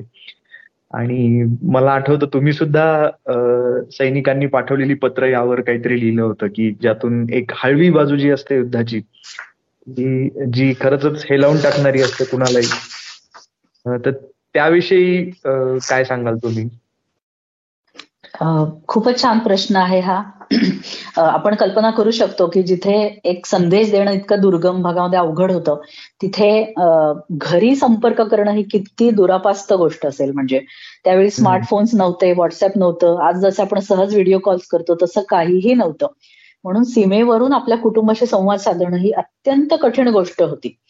आणि त्यामुळे खूप पत्र या दरम्यान लिहिली गेली आणि पत्रभेटीतनं अनेक गोष्टी उलगडल्या गेल्या. अशा प्रकारची पत्र ही खूप अंतर्मनाचा ठाव घेणारी आहेत. आणि तिथल्या युद्धजन्य परिस्थितीचा भीषणतेचा तो म्हणजे त्या त्याच्यावर सगळ्याच्यावर प्रकाश टाकतात. पण ते टाकत असतानाच खूप आव्हानक असण्या आव्हानात्मक असलेल्या सैनिकी जीवनाच्या अनेक बाजू याच्यामध्ये आपल्याला प्रतिबिंबित झालेल्या दिसून येतात. की ती सुद्धा शेवटी माणसंच होती. आणि अशी पत्र मला वाटत नाही की पुन्हा कधी लिहिली जातील सीमारेषे म्हणजे सीमारेषेवरती तैनात असलेल्या अधिकाऱ्यांकडून जवानांकडून. म्हणून या पत्रांच्या दृष्टीने सुद्धा हे खूप ऐतिहासिक असं हा म्हणजे अमोल ठेवा आहे आपला असं मी म्हणेन. अगदी काही तुरळक पत्र म्हणजे एक त्यांच्यातल्या वृत्ती इथे उल्लेख करायच्या झाल्या. तर सतरा जाट रेजिमेंटचे मेजर रितेश शर्मा लिहितात. म्हणजे ह्यांच्यासह अनेक अधिकाऱ्यांचं असं झालं होतं की कोणी नुकतंच लग्न करून आलं होतं कोणाच्या घरी नुकतंच बाळ जन्माला आलं होतं कोणाचे आई वडील हॉस्पिटलमध्ये ऍडमिट होते पण त्यांना तत्काळ रुजू होण्याचे आदेश आले होते. आणि काही लोक तर स्वेच्छेनं तत्काळ रुजू झाले होते व्हॉलंटरीली तर हे उल्लेख करतात की म्हणजे हे पुढे जातात तिथल्या युद्धजन्य परिस्थितीमध्ये कितीतरी आव्हानं समोर होती पण ते घरी काय लिहितात? ते आई आणि बाबा इथेही माझं घरच आहे. आणि आम्ही एकमेकांची खूप उत्तम काळजी घेतोय. इथे मी आघाडीवर आहे पण माझी काळजी करू नका. आम्ही शत्रूच्या काही अगदी जवळ नाही चार चार पाच किलोमीटरचा गॅप आहे. माझ्याकडे पुरेसे गरम कपडे आहेत. मी आम्ही वेळेवर जेवतो. इथल्या निसर्गरम्य वातावरणात खूप छान वाटतंय. उंच पांढरे शुभ्र शिखर आहेत. टेकडे आहेत. टेकड्यांखालून वाहणारं थंड पाण्याचे प्रवाह आहेत. म्हणजे अशा पद्धतीने हे पत्र कसे लिहू शकतात? म्हणजे जिथे मृत्यूची सावली त्यांना बरोबर होती सतत त्यांच्या बरोबर होती. तिथे ऑक्सिजन विरळ होता अन्न पाणी अतिशय मर्यादित होतं पुरवून पुरवून ते वापरायला लागत होतं. नैसर्गिक अडथळे होते जीवाची काही शाश्वती नव्हती. तिथून ते इतके सुंदर पत्र घरी लिहितात. आणि अनेक दुसरी अनेकांच्या दुसऱ्या तिसऱ्या चौथ्या पिढ्या या ठिकाणी युद्धाच्या तिथे तैनात होत्या. तर या ठिकाणी मेजर पद्मपाणी आचार्य त्यांच्या वडिलांना लिहितात की प्रिय बाबा इथे निवडण्यात आलेल्या अगदी मोजक्या लोकांमधला मी एक भाग्यवान आहे. तुमच्या आदर्शाला साजेसं काम माझ्या हातून घडेलच? काहीही झालं तरी आपल्या कुटुंबाचा सन्मान कमी होईल असं मी कधीही वागणार नाही. आईला सांगा हा माझ्या माझा जन्मभरासाठीचा सन्मान आहे. आता मी दुसरा कोणताही विचार करू शकत नाही. आणि त्यावेळी त्यांच्या त्यांचं बाळ त्यांच्या पत्नीच्या पोटात होतं म्हणजे ती गर्भवती होती. तर ते पुढे लिहितात की तिला महाभारतातली रोज एक गोष्ट सांगत जा म्हणजे तिच्या गर्भातील तुमच्या नातोंडावर खूप छान संस्कार होतील. आणि अशा पद्धतीने ते पुढे म्हणजे मी हे सांगू शकत नाही किंवा हे वाचूही शकत नाही. तर अशा पद्धतीने जे बाळ जन्मालाही नाही आलं त्याच्यासाठी ते पत्र लिहून ठेवतात. म्हणजे किती हळव्या माणुसकीचं दर्शन आपल्याला यातनं म्हणजे होतं. आणि अजून असं एक गाजलेलं पत्र मला आठवतं ते म्हणजे मेजर कॅप्टन विजयन थापर यांचं. विजयंत हे सुद्धा एका टँकचं नाव आहे आणि ते त्यांचं ठेवण्यात गेलं. तर तो हा वीर लिहितो की तुम्हाला हे पत्र मिळेल तेव्हा मी अप्सरांचा पाहुणचार घेत स्वर्गातून तुम्हाला बघत असेल. मला कशाचाही पश्चाताप नाही. मला पुन्हा मनुष्य जन्म मिळालाच तर मी पुन्हा सैन्य दलात जाऊन आपल्या राष्ट्रासाठी लढेन. तुमच्या भविष्यासाठी आज भारतीय सैन्य दल कुठे लढलं ते शक्य असेल तेव्हा अवश्य येऊन पहा. तसंच आपल्या युनिटमध्ये येणाऱ्या या सर्वांना माझ्या बलिदानाची कल्पना द्या. माझा फोटो आज अल्फा कंपनीच्या मंदिरात लागेल अशी मला आशा आहे. मृत्यूनंतर माझे जे काही अवयव काढून दान करता येतील ते करा. बाबा तुम्हाला माझा निश्चित अभिमान वाटेल. या पत्रातनं सगळं काही दिलदारपणे तो व्यक्त करतो हा वीर. आणि खूप काही गोष्टी स्वच्छंद मनाने तो सांगून जातो. म्हणजे मृत्यू समोर दिसत होता आणि त्यांना कळून चुकलेलं होतं की हे सगळं होत आहे म्हणजे आता हे सगळं होणार आहे म्हणून. आणि मी व्यक्त मी सांगितलं ते कॅप्टन निके झाकू ते सुद्धा असं लिहितात की आई बाबा मला वाटलं नव्हतं मी अशा प्रकारे माझा शेवटचा संदेश तुम्हाला लिहीन. लवकरच मी माझ्या सैनिकांचं नेतृत्व करत रणभूमीत जाईन. मला माहिती आहे परमेश्वर माझं रक्षण करेल. पण जर मी इथे बलिदान द्यावं अशी त्याचीच इच्छा असेल तर मला तुम्हाला परत पत्र लिहिण्याची संधी मिळणार नाही. तुम्हाला मी परत बघू शकणार नाही म्हणून मला वाईट वाटते पण माझी तक्रार नाही. मी परत येऊ शकलो नाही तर माझे हे शेवटचे शब्द तुमच्या कायम स्मरणात असू देत. असं असं आणि त्यापुढे तो बरंच काय लिहितो. छोट्या भावंडांविषयी लिहितो आजी आजोबांविषयी लिहितो. तर अशी असंख्य हळवी पत्र म्हणजे ह्या युद्धाच्या दरम्यान लिहिल्या गेलेली नंतर आपल्याला हस्तगत करण्यात आली म्हणजे आपल्याला मिळाली ती पत्र. आणि हे युद्ध जसं सदैव विजयाचं प्रतीक म्हणून आपल्या मनात एक तेजाळत राहील तसंच ह्या ह्या युद्धाला प्रखर वेदनेची जी किनार होती ती सुद्धा टोचणी आपल्या मनात सतत म्हणजे होई हो राहीलच असं मला वाटतं. आणि इतकी भारावलेली पत्र इतकं उंच मनोबल आणि मृत्यूशी दोन हात करणं इतकं खंबीर मन हे कसं तयार होतं हे खूप मोठं अजब असं कोड आहे. म्हणजे अटलजींच्या सोळी ते आहेत की किस रजसे बनते कर्मवीर. कोणत्या मातीचे हे लोक बनलेले असतात हे आपल्याला माहीत नसतं. तर असा एक खूप सुंदर आणि हळवा कोपरा ह्या कारगिल युद्धाचा आहे. म्हणजे ह्या सगळ्या पत्रातून मृत्यूची यत्किंचितही भीती दिसत नाही की आणि तो समोर उभा आहे. स्पष्ट आहे तुम्ही म्हणालात तसं की दिसतंय की आता काय होणार आहे हे त्यात वेगळं. काही शक्यता दिसत आणि मी प्रत्यक्ष अनुभवावरून असं म्हणेन की भीती नाही असं नाही पण त्या भीतीवरती मात करण्याचं जे काही एक अद्भुत यांची मनशक्ती होती ती खूप वाखाणण्यासारखी होती. शेवटी ती ही माणसंच होती. काहींनी पत्रातनं असं लिहिले की ही खूप भयंकर परिस्थिती आहे पण मला ह्यातून पण मला पुन्हा पुन्हा इतिहास घडवण्याची संधी नाही मिळणार याची कल्पना आहे आणि म्हणून मी ते लढलं पाहिजे. म्हणजे भीतीवर भीती होती पण भीतीवरती खूपच वेगळ्या शक्तीने हे लोक मात करत होते.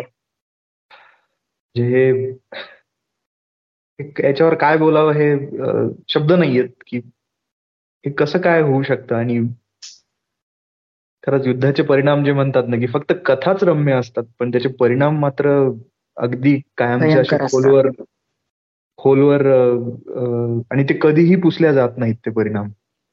फक्त आपल्याकडून फक्त दुर्लक्ष होऊ शकतं काही वेळासाठी पण ते ते तिथेच असतात. ते जेव्हा त्या मेमोरियलला किंवा तुम्ही आता हे जसं सांगितलं त्यातून ते पुन्हा पुन्हा सांगितले गेले पाहिजेत. ते ऐकले गेले पाहिजेत आणि त्यातून कळेल की युद्ध हे किती भयंकर असतं ते. पण बापरे. म्हणून मला असं वाटतं अमोल की आपण म्हणजे तुझं हे सगळं मनोगत झालं ते आपण जो आपल्या एपिसोडचा शेवट आहे तो मी का मी काही शब्दांनी करते त्याचा आपण आधार घेऊ आणि तिथे जातच्या आपल्या गप्पा थांबवूया. हो हो. प्लीज म्हणजे आता यापेक्षा बोलणं नाही होणार कारण खरंच खूप म्हणजे काय म्हणतात गप्पा सुरू करण्याच्या पूर्वी असं खरंच वाटलं नव्हतं की हे इतकं हे सगळं भयंकर आहे किंवा दृष्टीआड सृष्टी होती आमच्यासाठी. पण तुमचे खूप खूप आभार. म्हणजे आता कशासाठी की तुम्ही आम्हाला ह्या सगळ्या गोष्टी अगदी थेट सांगितल्यात आणि कुठलंही त्यामध्ये शुगर कोटिंग नाही काही नाही की हे आहे हे असं आहे याची जाणीव करून दिलीत आणि त्यामुळे तुमच्यासारखे ज्यांनी बलिदान दिलं आहे ते लोक तुम्ही आहात. तुमच्या विषयी आमचा असणारा हे जे कोणी ऐकेल त्या त्यांच्या प्रतिक्रिया तर येतीलच सर्वांच्या. पण तुमच्या सर्वांविषयी असणारा आदर हा कितीतरी पटीनं वाढलेला आहे. तो पूर्वी होताच. पण आता हे कळाल्यानंतर त्याला काही कुठलं असं परिमाण नाहीये किंवा त्यासाठी शब्द नाहीयेत.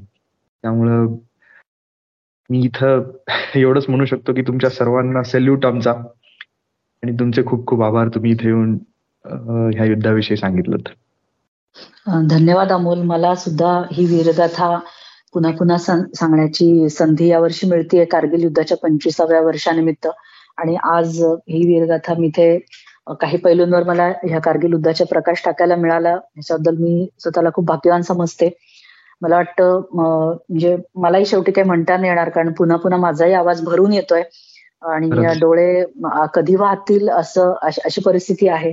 त्याच्यामुळे आपण आमचे एक कर्नल व्ही पी सिंग म्हणून आहेत मेडिकल कोरचे जे खूप मोठे कवीही आहेत त्यांच्या काही ओळींनी आपण या भागाची सांगता केली तर आपल्या दोघांसाठी ती सोयीची वाट असेल असं मला वाटतं. नक्कीच नक्कीच. प्लीज करा. हो त्यांचा एक खूप छान काव्यसंग्रह आहे रक्तांजली नावाचा आणि त्याच्या शेवटी ते असं लिहितात श्रद्धा सुमन नावाच्या कवितेत. हम समर्पित कर रहे श्रद्धा सुमन राष्ट्र के प्रहरी तुम्हें शतशत नमन. गर्जना हो और हो हुंकार तुम वज्र हो तुम और हो टंकार तुम. धैर्य साहस शक्ति के आधार तुम अनगिनत आहुतियों की धार तुम. प्रलय हो तुम और हो तुम सुरभित पवन राष्ट्र के प्रहरी तुम्हें शत शत नमन। तुम करोड़ों आस्थाओं में पले, आंधियों में अनल बन तुम जले, चले तुम सामर्थ्य ले, संकल्प ले, विजय पथ पर तुम सतत बढ़ते चले। किया हर संग्राम में रिपुका दलन, राष्ट्र के प्रहरी तुम्हें शत शत नमन। भूल कर संघर्ष की सारी व्यथाएँ, लिखी तुमने शौर्य की नूतन कथाएँ। तुम चले तो चली कितनी प्रार्थनाएँ तुम गिरे तो रो पड़ी सारी दिशाएँ। विदा तुम्हें दे रहे धरती गगन। राष्ट्र के प्रहरी तुम्हें शत शत नमन। राष्ट्र के प्रहरी तुम्हें शत शत नमन। जय हिंद। जय हिंद।